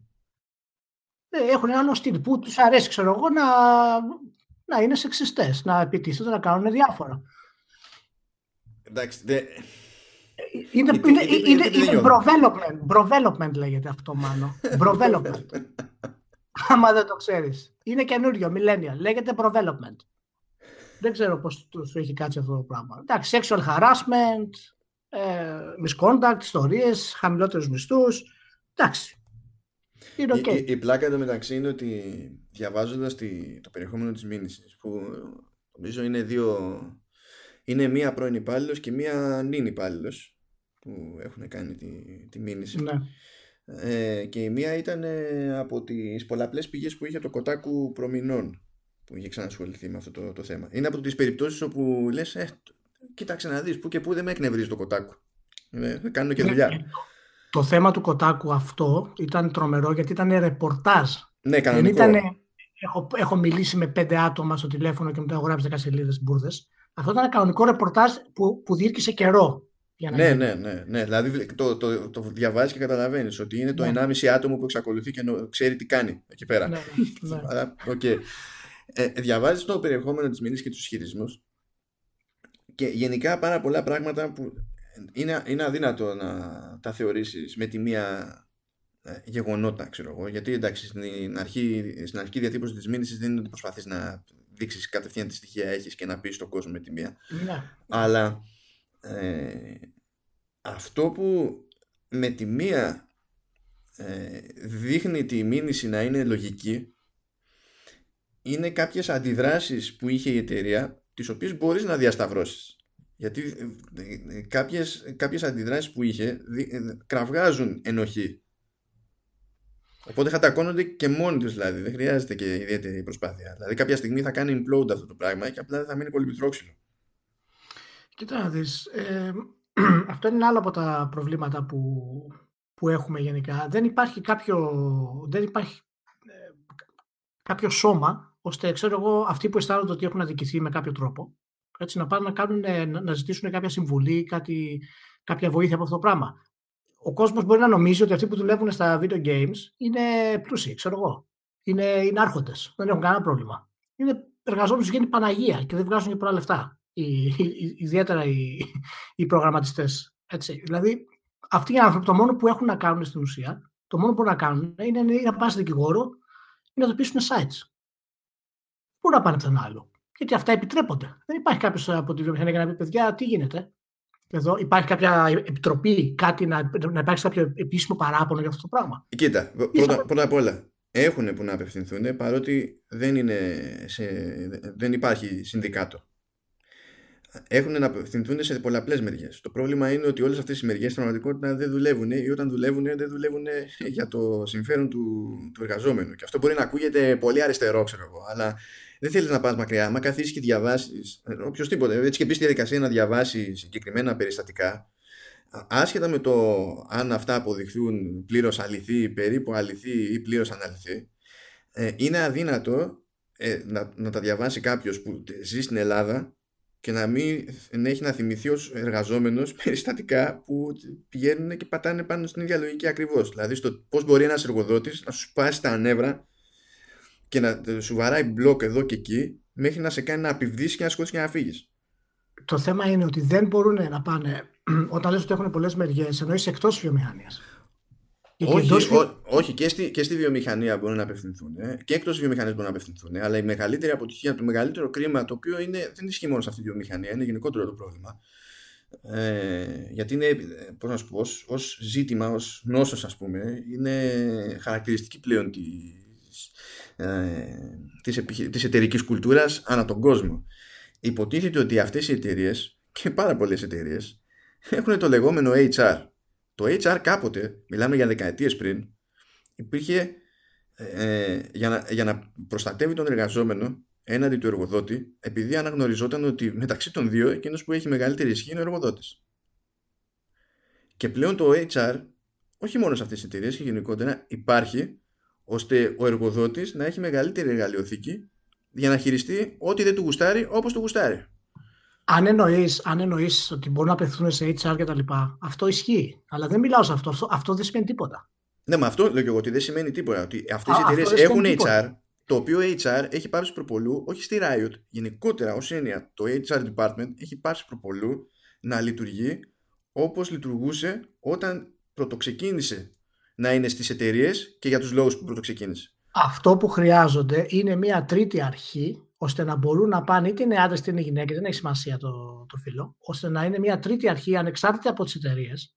Γιατί αν η μοναδική σου επιλογή είναι το HR, την πάτησες. Ιδιαίτερα εάν είσαι προγραμματιστής και μιλάς τώρα για κάποιο designer κτλ. Δηλαδή δεν έχεις. είναι πολύ δύσκολο. Γιατί το να διώξουν ένα προγραμματιστή είναι πολύ εύκολο. Το να διώξουν ένα designer είναι λίγο πιο δύσκολο. Οπότε αρχικά έχεις πρόβλημα. Γι' αυτό πιστεύω ότι όλη αυτή η διαδικασία με τη, με τη Riot πρέπει να οδηγήσει ε, κάπου. Το μεγάλο πρόβλημα βέβαια που υπάρχει σε αυτό ε, είναι ότι από πού, από πού πηγάζει αυτό το πρόβλημα. Αυτό είναι που πρέπει να φτιάξουμε στην ουσία. Και αυτό έχει, ε, έχει πολλές αιτίες για αυτό το πράγμα που συμβαίνει. Καλά, είναι πραγματικά πια στα και κούρευτο. Φταίνε τόσες μπάντες που είναι αστείο. Είναι, ναι, είναι ναι. Σαν, ένα, ε, σαν μια βάρκα γεμάτη τρύπες που λες τώρα δεν έχει σημασία ποια θα πρωτοδιαλέξω. Γιατί την πατήσαμε, όπως και να έχει. Να σου πω κάποια νουμεράκια για να μήπως μπορέσουμε να πούμε κάποια άποψη για την όλη κατάσταση για το πώς μπορεί να, να αλλάξει αυτό το πράγμα. Γιατί το μεγαλύτερο πρόβλημα σε αυτό είναι ότι ναι, μεν υπάρχει ε, σεξισμός στα ίδια τα games, υπάρχει σεξισμός στη βιομηχανία που δουλεύει για τα games και ο λόγος που ισχύει αυτό δεν είναι απαραίτητο ότι είναι κακός ή κάτι, ότι όλοι είμαστε σεξιστές κάτι. Δεν, δεν υπάρχει αυτό το πράγμα. Αυτό είναι υπερβολή. Τι δεν είναι απαραίτητο ότι είναι κακός ο σεξισμός; Όχι, ότι είμαστε καλά να, να λέμε ότι όλοι είμαστε σεξιστές. Δεν υπάρχει αυτό το πράγμα. Α, έτσι. Α, δεν, α, δεν βγαίνει απαραίτητα από, το, από μέσα σου η κατάσταση αν είσαι σεξιστής ή όχι όταν βλέπεις όταν βλέπεις με άλλου 10 άντρες. Μπορεί να είναι μια απλά, απλή συμπεριφορά, μια πλάκα μπορείς να κάνεις. Αλλά όταν αυτό είναι 76% στη βιομηχανία είναι άντρες και 22% γυναίκες, τότε είναι λογικό ότι όλα τα αστεία που κάνεις, ακόμα και αν δεν είσαι σεξιστής, θα δημιουργήσουν πρόβλημα γιατί είναι τόσες λίγες οι γυναίκες που θα αμυνθούν σε αυτό το πράγμα. Το θέμα είναι πώς μπορεί αυτό να μεγαλώσει. Αυτό είναι το, το βασικό θέμα. Αυτό, αυτό δεν μπορώ να το πάρω ε, at face value. Πιο πολλά. Ε, όλο αυτό. Δηλαδή υπάρχει αυτή η ποσόστοση. Okay. Ε, δεν, μπο, δεν μπορώ την ποσόστοση αυτή να τη θεωρήσω αυτομάτως ε, θετική αρνητική. Δηλαδή χωρίς να ξέρω γιατί υπάρχει αυτή η ποσόστοση και ε, αν γίνεται προσπάθεια από ποιους και για ποιο λόγο να γύρει η πλάστικα προς ποια πλευρά, δεν, δεν, δεν μπορώ να το πάρω σοβαρά. Δεν γίνεται προσπάθεια. Δεν υπάρχει κάποια συνειδητή προσπάθεια. Να... Γι' αυτό. Όχι, αυτό είπα και υπάρχει... αν γίνεται προσπάθεια. Δεν, δηλαδή ναι, δεν, υπάρχει, δεν υπάρχει κάποια συνειδητή προσπάθεια. Απλά είναι ένα γεγονός ότι με τις τελευταίες μετρήσεις της IGDA το 76% της μηχανία αποτελείται από άντρες. Ναι. και το 22% αποτελείται από γυναίκε. Δεν αμφισβητώ το ποσοστό. Αλλά το θέμα είναι. Δεν θεωρώ ότι οδηγεί σε μια προφανή ερμηνεία. Αυτό εννοώ. Όχι, όχι. Εμένα η θεωρία μας αυτό το πράγμα είναι η εξής. Ότι ο λόγος που υπάρχει σεξισμός στα games έτσι, προέρχεται από το γεγονός ότι το 76% είναι άντρες. Γιατί οι άντρες θα σχεδιάσουν αυτά που θέλουμε. Ναι, αλλά πρόσεξε, σεξισμός υπάρχει και εκτός από τον games, ναι, όπου ναι, ναι. δεν είναι 76% οι άντρες στην πραγματική ζωή. Μιλάμε ως παράγοντα. Δεν μιλάμε ότι αυτή είναι η βάση του προβλήματος. Μιλάμε πώς μπορούμε να ναι. διορθώσουμε το πρόβλημα. Και για να διορθώσουμε το πρόβλημα πρέπει να ξεκινήσουμε από αυτά που μπορούμε να καταλάβουμε στην ουσία. Και ένας από τους λόγους που μπορεί να διορθωθεί το πρόβλημα είναι να μπορούμε να έχουμε περισσότερες γυναίκες developers. Για να γίνει αυτό το πράγμα και να έχουμε μια άλλη άποψη μέσα στα games που να είναι διαφορετικό στυλ, ε, χρειάζεται να προωθηθούν οι γυναίκες περισσότερο στο θέμα του προγραμματισμού, σχεδιασμού κτλ. Και αυτό είναι ένα από τα μεγάλα προβλήματα που έχουμε ε, ως βιομηχανία. Γιατί ναι, μεν ε, θα φτιάξει το παιχνίδι σου κτλ. Αλλά με τα τελευταία στατιστικά που υπάρχουν, ένας λόγος, ένας πολύ βασικός λόγος που οι γυναίκες δεν παίζουν action παιχνίδια, δεν παίζουν πολλά RPG τα οποία δεν έχουν επιλογή ε, φίλου κτλ. Είναι ακριβώς γιατί έχουν να κάνουν με άντρες ήρωες. Και οι γυναίκες παίζουν ένα συνοδευτικό χαρακτήρα πάντα. Και αυτό σε χαλάει. Εάν ήταν ανάποδο, εάν εγώ ήμουν αναγκασμένος να παίζω 80% των παιχνιδιών, 90% των παιχνιδιών μόνο με γυναίκες, πάλι και εμένα θα με ενοχλούσε σε έναν βαθμό. Σε τι, σε τι βαθμό όμως; Ε, εντάξει τώρα. Ο βαθμός είναι σχετικός. Δεν, δεν μιλάμε ότι θα υπήρχε πρόβλημα, ότι θα είχα πρόβλημα, αλλά όταν είσαι σε μία πλευρά και έχεις ε, όλη την εικόνα αυτή στο κεφάλι σου ότι είσαι εντάξει και ισχύει αυτό το πράγμα και σε πάνε από την άλλη πλευρά, τότε βλέπεις τα πράγματα διαφορετικά. Γι' αυτό λέω, δεν μπορούμε να κρίνουμε εμείς ακριβώς γενικά πώς το βλέπουν οι γυναίκες και να πούμε ότι αυτό δεν ισχύει. Πρέπει να ακούσουμε αυτές τι λένε πρώτα. Και μετά εμείς να, να, να, να, αλλάξουμε την κατάσταση. Γι' αυτό αυτό που έχω να πω σε σχέση με, τη, με κάτι συγκεκριμένο που είπε πριν. Ναι. ότι, ότι πρέπει να προωθήσουμε. Εγώ, αν, αν το πάρω έτσι σαν διατύπωση, σε αυτό διαφωνώ. Για μένα είναι σημαντικότερο να, να δίνουμε ευκαιρίες που είναι διαφορετικό από το προωθούμε.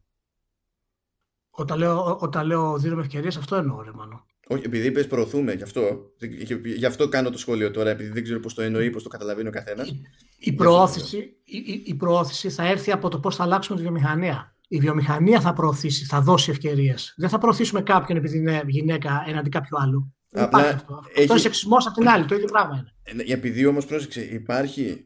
Ειδικά, ε, αν μιλάμε για την αγορά που έχει μεγαλύτερο εκτόπισμα mm. και τα περισσότερα στούντιο και τα μεγαλύτερα mm. στούντιο άρα και τον έλεγχο στα σημαντικότερα franchises κτλ. Εφόσον μιλάμε για την αγορά της Αμερικής. Ε, και της Αγγλίας. Και της Αγγλίας, εντάξει, η Αμερική όμως είναι άλλο το μέγεθος, άλλη επιρροή που κάνω. Ναι, όχι, θέλω να σου πω τα ποσοστά αυτά ισχύουν και για τις δύο μεγάλες okay. Αλλά το θέμα είναι ότι η κουλτούρα στην Αμερική σε σχέση με την Αγγλία, ας πούμε, είναι τελείως διαφορετική ως προς αυτό το ζήτημα. Ναι. Δηλαδή θεωρείται ναι. αποδεκτή, αποδεκτή, ε, αποδεκτή εταιρική πολιτική ε, το να γίνεται συνειδητά προώθηση για να πιάσουμε ποσοστά. Συμβαίνει αυτό. Συμβαίνει, Συμβαίνει. όπως υπάρχει, όπως γίνεται και, και στα πανεπιστήμια. Συμβαίνει. Αυτό το Αλλά, αλλά πρόσεξε, αυτό ισχύει, αυτό ισχύει τώρα και για τους άντρες όμως. Γιατί οι άντρες προωθούνται επειδή είναι gamers. Θεωρούνται gamers σε σχέση με τις γυναίκες θεωρούνται πιο ψαγμένοι στα games από τις γυναίκες. Δηλαδή υπάρχει ήδη αυτή η προκατάληψη στην πρόθεση. Εγώ δεν σου λέω ότι μπορεί να το εξαλείψουμε. Είναι αδύνατο να το εξαλείψουμε αυτό το πράγμα. Όχι, και θα προωθήσει το φίλο σου. Δεν κατάλαβα ότι είπες αυτό. Δεν είναι αυτό το θέμα. Και το, το, το, θέμα είναι ότι όλο αυτό το πράγμα. Έτσι, γιατί αυτό που πες είναι, είναι, είναι πολύ σημαντικό ότι όταν η κουλτούρα μιας χώρας για να πιάσει τα νούμερα να είναι politically correct προωθεί είναι εξίσου άθλιο, είναι εξίσου κακό. Δεν βοηθάει πουθενά αυτό το πράγμα. Απλά επειδή δυστυχώς υπάρχει η τάση να θεωρείται αυτό το πράγμα αποδεκτή λύση. Και, και εμένα με ανησυχεί αυτό το πράγμα γιατί είναι σαν να υποκαθιστούμε ένα πρόβλημα με ένα άλλο και τελικά δεν λύνουμε τίποτα. Και όχι μόνο αυτό, απλά δεν πηγαίνει πουθενά αυτή η ένταση που υπάρχει, μετατρέπεται σε κάτι άλλο και στο τέλος απλά μεγαλώνει κιόλας. Το, το θέμα είναι το πρόβλημα παραμένει. Και ε, πρέπει να ε, λυθεί. Προφανώς και, και μένει έτσι το πρόβλημα. Και, και μέχρι να λυθεί, ε, θα υπάρξουν πολλά πάνω κάτω. Έτσι. Και επίσης υπάρχει και κάτι άλλο πάνω σε αυτό το πράγμα. Ε, η βιομηχανία περνάει στάδια. Δηλαδή είναι στα άπ της, είναι στα κάτω της, έχει φάει crash, οι εταιρείες έχουν κλείσει δευτερόλεπτα. Έτσι. Έχει την τάση η βιομηχανία να στερεύει. Αυτή τη στιγμή φτάνουμε σε μια τάση στέρεψης σε κάποια κομμάτια της βιομηχανίας, σε θέματα ιδεών, σε θέματα εξέλιξης κτλ. Τα, εάν βάλεις γυναίκες developers, δεν είναι απλά θα δώσεις μια ευκαιρία. Αν, αν καταφέρεις να βρεις γυναίκες developers και ε, θα, θα φέρουν κάτι διαφορετικό, θα δώσουν ανανέωση στα games. Γενικότερη ναι, ανανέωση ναι. στα games. Και το πρόβλημα που όταν έψαχνα κάτι νουμεράκια και τα λοιπά για αυτό είναι ότι φυσικά δεν ξεκινάει βέβαια από ότι «Ω, γεια σας, έχουμε 100 εκατομμύρια γυναίκες developers, αλλά δεν τις παίρνουμε γιατί είναι γυναίκες». Το πρόβλημα ξεκινάει ότι δεν υπάρχει ε, από την αρχή, από το σχολείο και τα λοιπά σε χώρες που είναι πολύ ενεργές στο game development, προώθηση. Τώρα ξεκινάει να προωθούν στην ουσία και τις γυναίκες και τα κορίτσια σε νεαρή ηλικία προς, τις, ε, προς τεχνολογία και στο gaming και τα λοιπά. Οπότε έχει πολύ μεγάλο βάθος αυτό το πρόβλημα ε, για να φτιαχτεί. Αλλά πρέπει οπωσδήποτε ε, να μην υπάρχει αντίδραση εσύ. Το βλέπω και στο ίντερνετ αυτό το πράγμα. Έτσι. Δηλαδή, μπορεί κάποιος να πει μια ατάκα και ο άλλος από κάτω να φρικάρει αμέσως. Και να πει άντρε, μας έχουν πρίξει με αυτό το πράγμα. Ενώ αυτό που αναφέρει κάποιος μπορεί να είναι πρόβλημα, όντως. Δηλαδή, ακόμα και αυτοί που. Εντάξει, δηλαδή και αυτός που απαντάει και φρικάρει, το έχει συνδέσει στο μυαλό του με ένα μάτσο πράγματα από πίσω και στην ουσία αυτοί οι δύο, ο ένας που ξεκινάει και ο άλλος που απαντάει, δεν βρίσκονται καν στην ίδια συζήτηση. Εκείνη τώρα. Δηλαδή είναι ναι. κανένα αλλού. Ε, και είναι πραγματικά, δηλαδή, υπάρχει μια, ένας φόβος ότι όχι και καλά θα έρθουν και θα μας φάνε και θα αλλάξει όλο το στυλ και δεν γουστάρουμε το political correct είναι fake και υπάρχει και τη πλήρης αδιαφορία. Δηλαδή δεν υπάρχει μια, μια ισορροπία σε αυτά τα πράγματα. Ε, για μένα όλη, όλη η φάση ε, χωρίς να, δεν προσπαθώ να υποστηρίξω ότι δεν υπάρχει πρόβλημα. Πρώτα απ' όλα θεωρώ αδύνατο να μην υπάρχει πρόβλημα και να μην υπήρχε προς τη μία πλευρά, θα υπήρχε προς την άλλη. Γιατί, γιατί δεν το έχουμε να διατηρούμε ισορροπίες έτσι απλά. Δηλαδή, ούτω ή άλλω ναι, ούτως ή άλλως αυτό που λες είναι σωστό, αλλά υπάρχει πρόβλημα το οποίο είναι, δεν είναι απλά ότι σε νούμερα. Όχι, δεν όχι, υπάρχουν όχι. ενδιαφέρουσες γυναίκες να παίξεις. Τελείωσε. όχι, αυτό... περίμενε. Wait, wait. Γιατί θα, ε, θα ασχοληθώ και με αυτό. Με, ε, γιατί είπες και προηγουμένως ότι είναι οι χαρακτήρες τέτοιοι που είναι δύσκολο να τραβήξουν το, το ενδιαφέρον ε, μια γυναίκα που θέλει να παίξει, γιατί της είναι πιο δύσκολο να, να ταυτιστεί. Που για σύμφωνα, μένα... με, σύμφωνα με τα Γκάλοπ. Δεν ναι. το λέω από μόνος μου. Όχι, δεν λέω ότι το λες από μόνος σου. Ε, Όμως, πρώτον, έχει νόημα να συνειδητοποιούμε τι σημαίνει ένα τέτοιο Γκάλοπ και το, ποιες είναι οι ερωτήσεις του Γκάλοπ και ποιες είναι οι πιθανές απαντήσεις. Οι επιτρεπόμενες τέλος πάντων απαντήσεις. Διότι πρώτα απ' όλα, μάνι μάνι, οποιοδήποτε, τι άντρα, τι γυναίκα, δεν έχουν ίδια δυνατότητα να ταυτιστούν με οτιδήποτε για τους βάλει μπροστά τους. Δηλαδή, δηλαδή ε, δεν, δεν έχουν όλοι το, ίδιο περιθώριο για, για τη λεγόμενη ενσυναίσθηση ή όπως τέλος πάντων λένε από την ανάποδη στα αγγλικά λένε όλο έμπαθη που είναι και της μόδας και δεν ξέρω και εγώ τι. Ενέρεση, εντάξει, αλλά αυτό τώρα είναι πολύ τραβηγμένο. Δεν, έχει, δεν έχουμε φτάσει καν εκεί. Δεν είναι τόσο τραβηγμένο αν καθίσεις και σκεφτείς ότι θα, θα δεις πολλές γυναίκες ε, να γουστάρουν JRPG ναι. ε, ενώ δεν θα γουστάρουν το ίδιο εύκολα δυτικά RPG. Αν καθίσεις και σκεφτείς πώς είναι το JRPG δεν είναι ότι ε, ε, έχουν κάποια συγκλονιστική παράδοση σε, ε, σε πρωταγωνίστριες Αντίστοιχα, το ενδιαφέρον που έχουν οι, οι, γυναίκες για, ε, για fighting games, ας πούμε, πηγαίνει κόντρα στη, στο κλισέ που έχουμε εμείς στο μυαλό μας. Στην πραγματικότητα ε, ε, αγαπούν σε μεγαλύτερο βαθμό από όσο συνηθίζουμε εμείς να νομίζουμε τα, ένα, ένα τέτοιο είδος. Κοίτα, θα σου πω για το...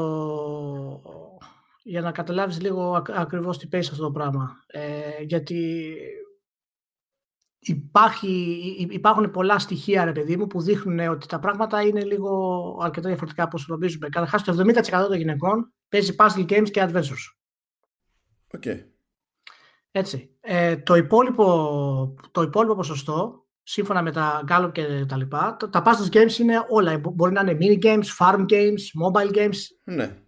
Τέ, τέτοιους παιχνίδια. Και οτιδήποτε έχουν να κάνουν με storytelling τους είναι πολύ πιο εύκολο. Μετά ακολουθούν παίζουν RPG αρκετά. Το μεγαλύτερο ποσοστό είναι τα multiplayer. Γιατί μπορούν να εκφράσουν τον χαρακτήρα τους όσο θέλουν περισσότερο. Τα παιχνίδια τα οποία παίζουν λιγότερο, μιλάμε για 2-3%, είναι τα fighting games, τα action games, τα FPS και οτιδήποτε άλλο έχει να κάνει με sports. Τα...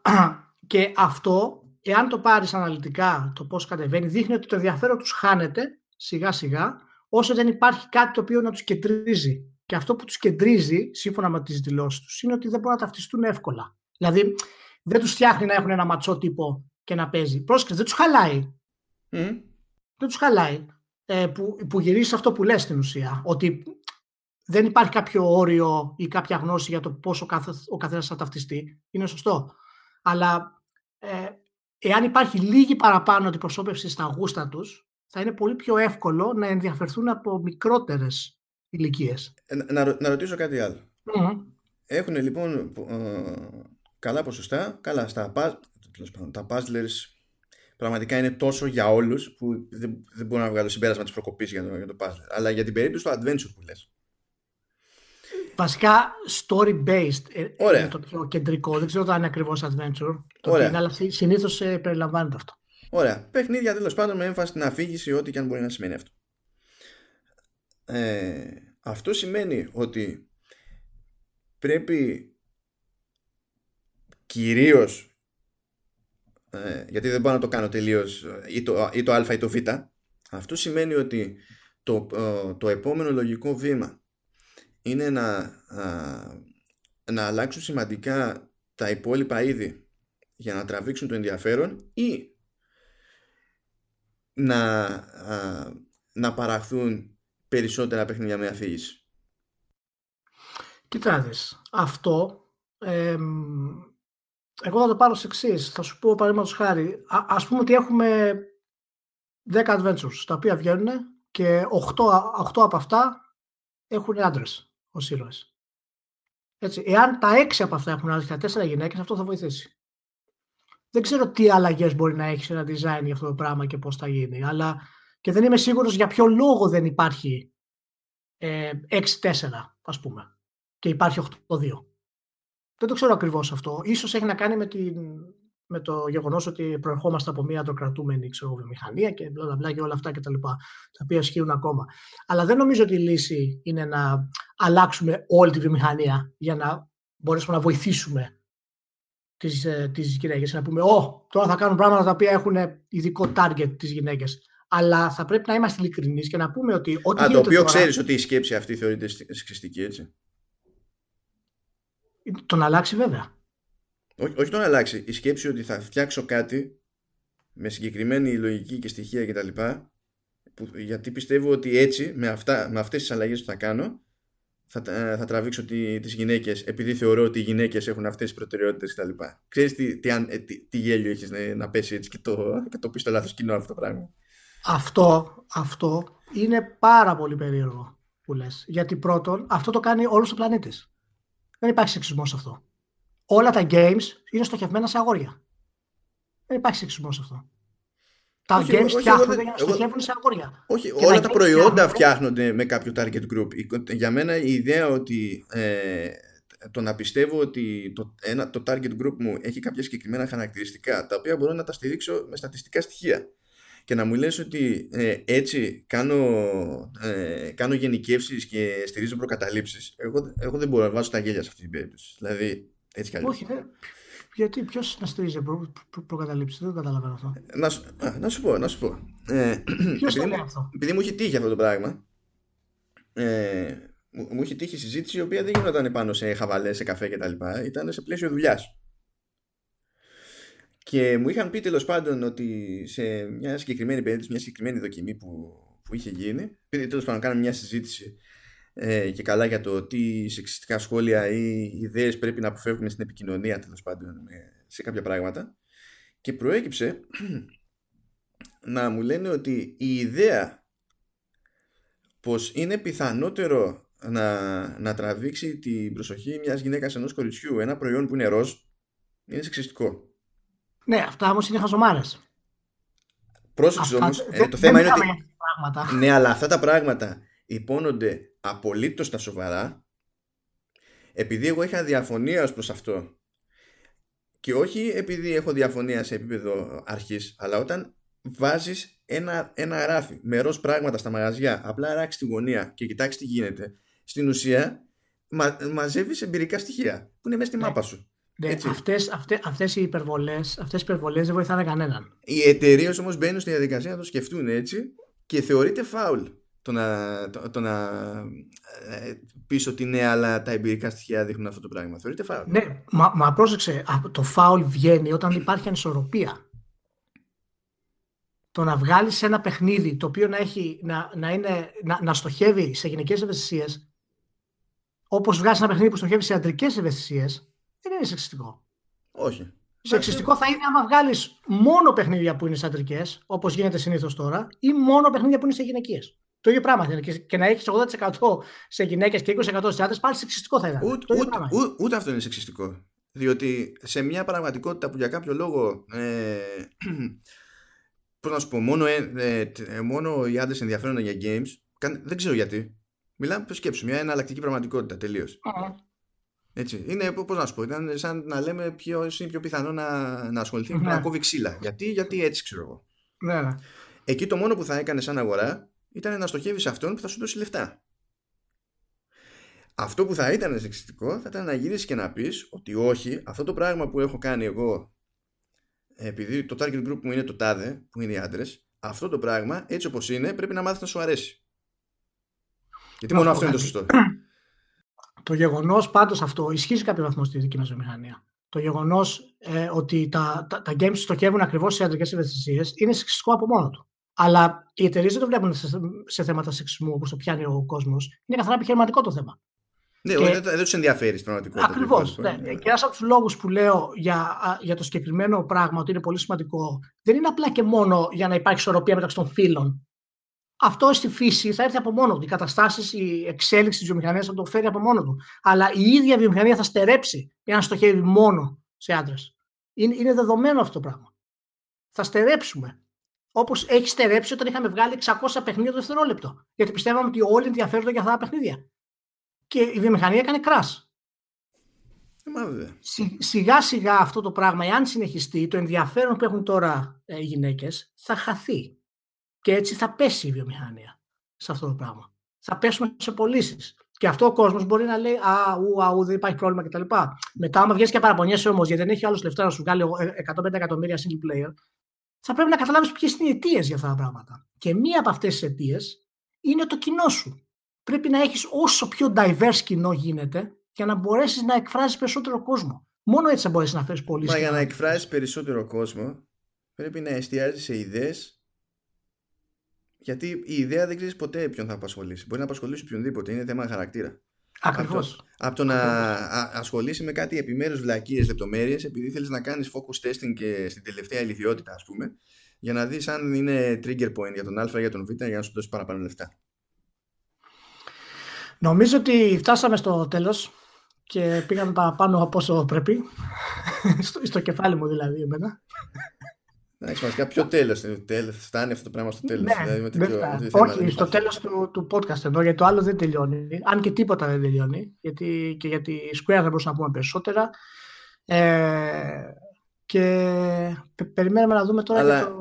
για, ναι. για να, γιατί θυμήθηκα τώρα με, όλα, με όλο αυτό το, το story.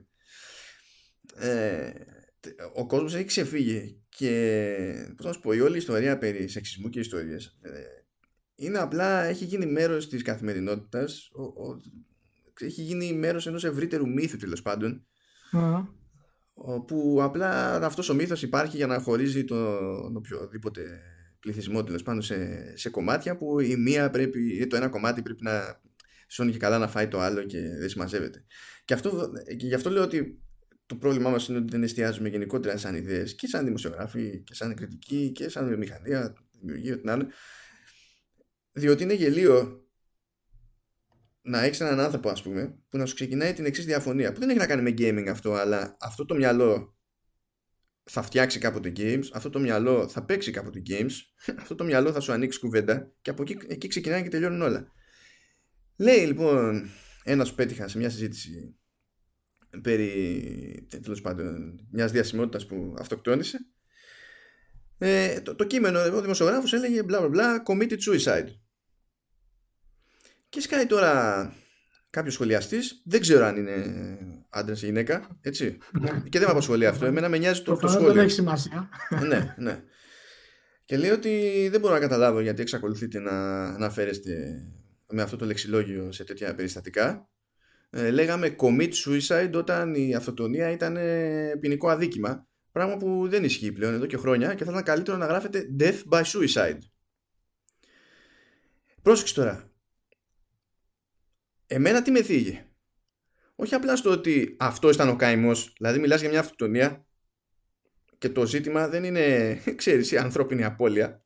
Είναι το πώς μου το είπανε. Αλλά υπάρχει το ακόμη χειρότερο. Γενικά το side στο suicide σημαίνει death. όταν θες να μου πεις γράψε death by suicide είναι σαν να μου λες γράψε ε, death by suicide death. Κοινώς δεν ξέρεις σου γίνεται. Ναι. Αυτό, αυτό δυστυχώς είναι, είναι μέρος και το, των δικών μας της βιομηχανίας και αφορά και θέματα σεξισμού και τα λοιπά. Και έχει να κάνει και από τις δύο πλευρές. Δηλαδή, είναι παντού αυτό, παντού. Α, ναι, ναι, ναι. αυτή, αυτή η υπερβολή της, του politically correct αλλά σε συνδυασμό με την ανάγκη να μην πιάσω καν το θέμα στην πραγματικότητα, να το διορθώσω, έτσι, σε αφήνεις σε ένα, σε ένα κενό αέρος και δεν κάνεις τίποτα στην ουσία παρά μόνο να ασχολείσαι με τη σύνταξη. Και μερικές φορές έχεις φάει τόσο πολύ το ίδιο στο παραμύθι που πλέον γίνεσαι crusader σε αυτό το παραμύθι. Το, το βλέπεις πραγματικά στα προφορία. Δηλαδή, ξεκινάει ένας χαμός, βγαίνουν κάτι φήμες ότι ο Α ε, διέπραξε το, το τάδε αδίκημα. Λες OK. Okay. Σε αυτές οι κουβέντες πάντα υπάρχει κάποιος που εμφανίζεται και λέει ναι, αλλά ε, ρε παιδιά να περιμένουμε να δούμε τι θα αποδειχτεί, αν θα αποδειχτεί γιατί μέχρι στιγμής έχουμε μόνο τον ισχυρισμό. Που δεν προσφέρει κάτι αυτό το σχόλιο αλλά δεν είναι και παράλογο το σχόλιο. Το, και σκάει η στάνταρ απάντηση, ούτε που ξέρω πόσες φορές έχω δει αυτή την απάντηση, και όχι από ένα άτομο, ξέρεις. Είναι κάθε φορά από διαφορετικούς. Είναι καραμέλα τώρα αυτό. Και λέει ότι αυτά τα περί ε, αθωότητας μέχρι αποδείξεως του εναντίου και τα λοιπά, αυτά λέει ισχύουν στα ποινικά δικαστήρια. Στην κοινή γνώμη λέει δεν υπάρχουν τέτοια. Και, και λες, ε, έχεις καταλάβει γιατί επινοήθηκε το concept του νόμου; Πάντως, ε, πολλές φορές ε, και το πιο απλό ε, πράγμα ε, το, το κάνουμε πολύπλοκο όταν μπλεκόμαστε σε, ξέρεις, σε παράλληλες ιδέες και συντάξεις και τα λοιπά. Μπορούμε να έχουμε πιο πολλές γυναικείους χαρακτήρες σαν τη Faith από το Mirror's Edge, σαν την April Ryan από το Locust Journey, σαν την Alloy από το Horizon Zero Dawn. Θα ήταν super. Super να έχουμε Μα, Μανά που όταν εμφανίζονται παραπονιέται κανείς; Αυτό είναι το θέμα. Ότι εμφανίζονται τόσο σπάνια που δεν υπάρχει εξέλιξη και τώρα θα ξαναδείς. Ναι αλλά κοίτα αν το πρόβλημα ήταν αυτόματα, αυτόματα ε, το ανδροκρατούμενο του, του gaming αυτόματα, δεν λέω ότι δεν υπάρχει πρόβλημα έτσι, αλλά αν αυτόματα ήταν αυτό το πρόβλημα σε κάθε περίπτωση τότε όταν θα σκάγανε αυτά τα παιχνίδια η κλασική μερίδα του, των βλαμμένων gamers θα, ε, θα, θα φρίκανε με την ύπαρξή τους και επειδή έχουν πρωταγωνίστριες όχι, ρε, εσύ, όχι. Δεν, αυτοί είναι άρρωστοι. Δεν μιλάμε για τους άρρωστους. Εμείς μιλάμε για ένα γενικό πλαίσιο τώρα. Μιλάμε γιατί είναι, γιατί είναι λιγότεροι. Δεν μιλάμε τώρα για το αν ο άλλος δει γυναίκα χαρακτήρα και, αρχίζει να κράζει. Αυτός δεν σώζεται. Ε, αυτός ναι, ναι. είναι, είναι καμένος από χέρι αυτό. Αυτός, δεν μιλάμε καν γι' αυτό. Δεν μιλάμε καν γι' αυτό. Μιλάμε να μπορούμε να έχουμε πιο ενδιαφέρουσες γυναικείους χαρακτήρες. Και από εκεί και πέρα, ας ξεκινήσει με ένα λιθαράκι αυτό και σιγά σιγά θα, θα έρθουν και τα υπόλοιπα. Δεν υπάρχει λόγος ούτε να, να Με ένα λιθαράκι, τι, τι εννοείς καλά, λιθοβολισμό και έτσι; Ε, ναι, ναι, βέβαια, βέβαια. Εννοείται. πολύ και φάτη τύποι που είμαστε. Ναι, λοιπόν, δεν ξανακάνουμε το. Ήταν πολύ καταθλιπτικό το podcast. Τελείωσε. λοιπόν, πρέπει να τελειώσουμε με, με, κάτι, με, με κάτι πιο χειμωριστικό. Λοιπόν, Γι' αυτό θα, θα κάνω μια πρόταση στους φίλους τώρα να μόλις όποιος το κλείσει να μπει στο YouTube επιτόπου επιτόπου και να δει το χορό της Γιούνας στο Final Fantasy 10. Τίποτα άλλο. Θα ξεχάσει ε, τα πάντα από ό,τι Είσαι χαζός. Θα ξεχάσει τα πάντα από ό,τι Συγγνώμη, είσαι χαζός τελείω. Αυτό το είπες, αυτό το λες σε άνθρωπο και καλά ότι θα το δει και θα φτιάξει το κέφι. Ναι, θα του φτιάξει το κέφι. Θα θυμηθεί πραγματικές ομορφιές των το video games. Λοιπόν. Τι. τι... Ναι, τέλος, τέλος. Τέλος. Γενικά, άμα σας προτείνει κάτι για να σας φτιάξει το κέφι, δεν θα τον ακούτε ποτέ. Όχι, αυτό είναι ψέμα. Αυτό είναι ψέμα. Κάντε το αυτό που σας είπα και θα με θυμηθείτε. λοιπόν, να είστε όλοι καλά. Ευχαριστούμε που μείνατε μαζί μας μια ακόμη φορά. Όσοι μείνατε, ευχαριστούμε πάρα πολύ. Καλή τύχη με το βίντεο.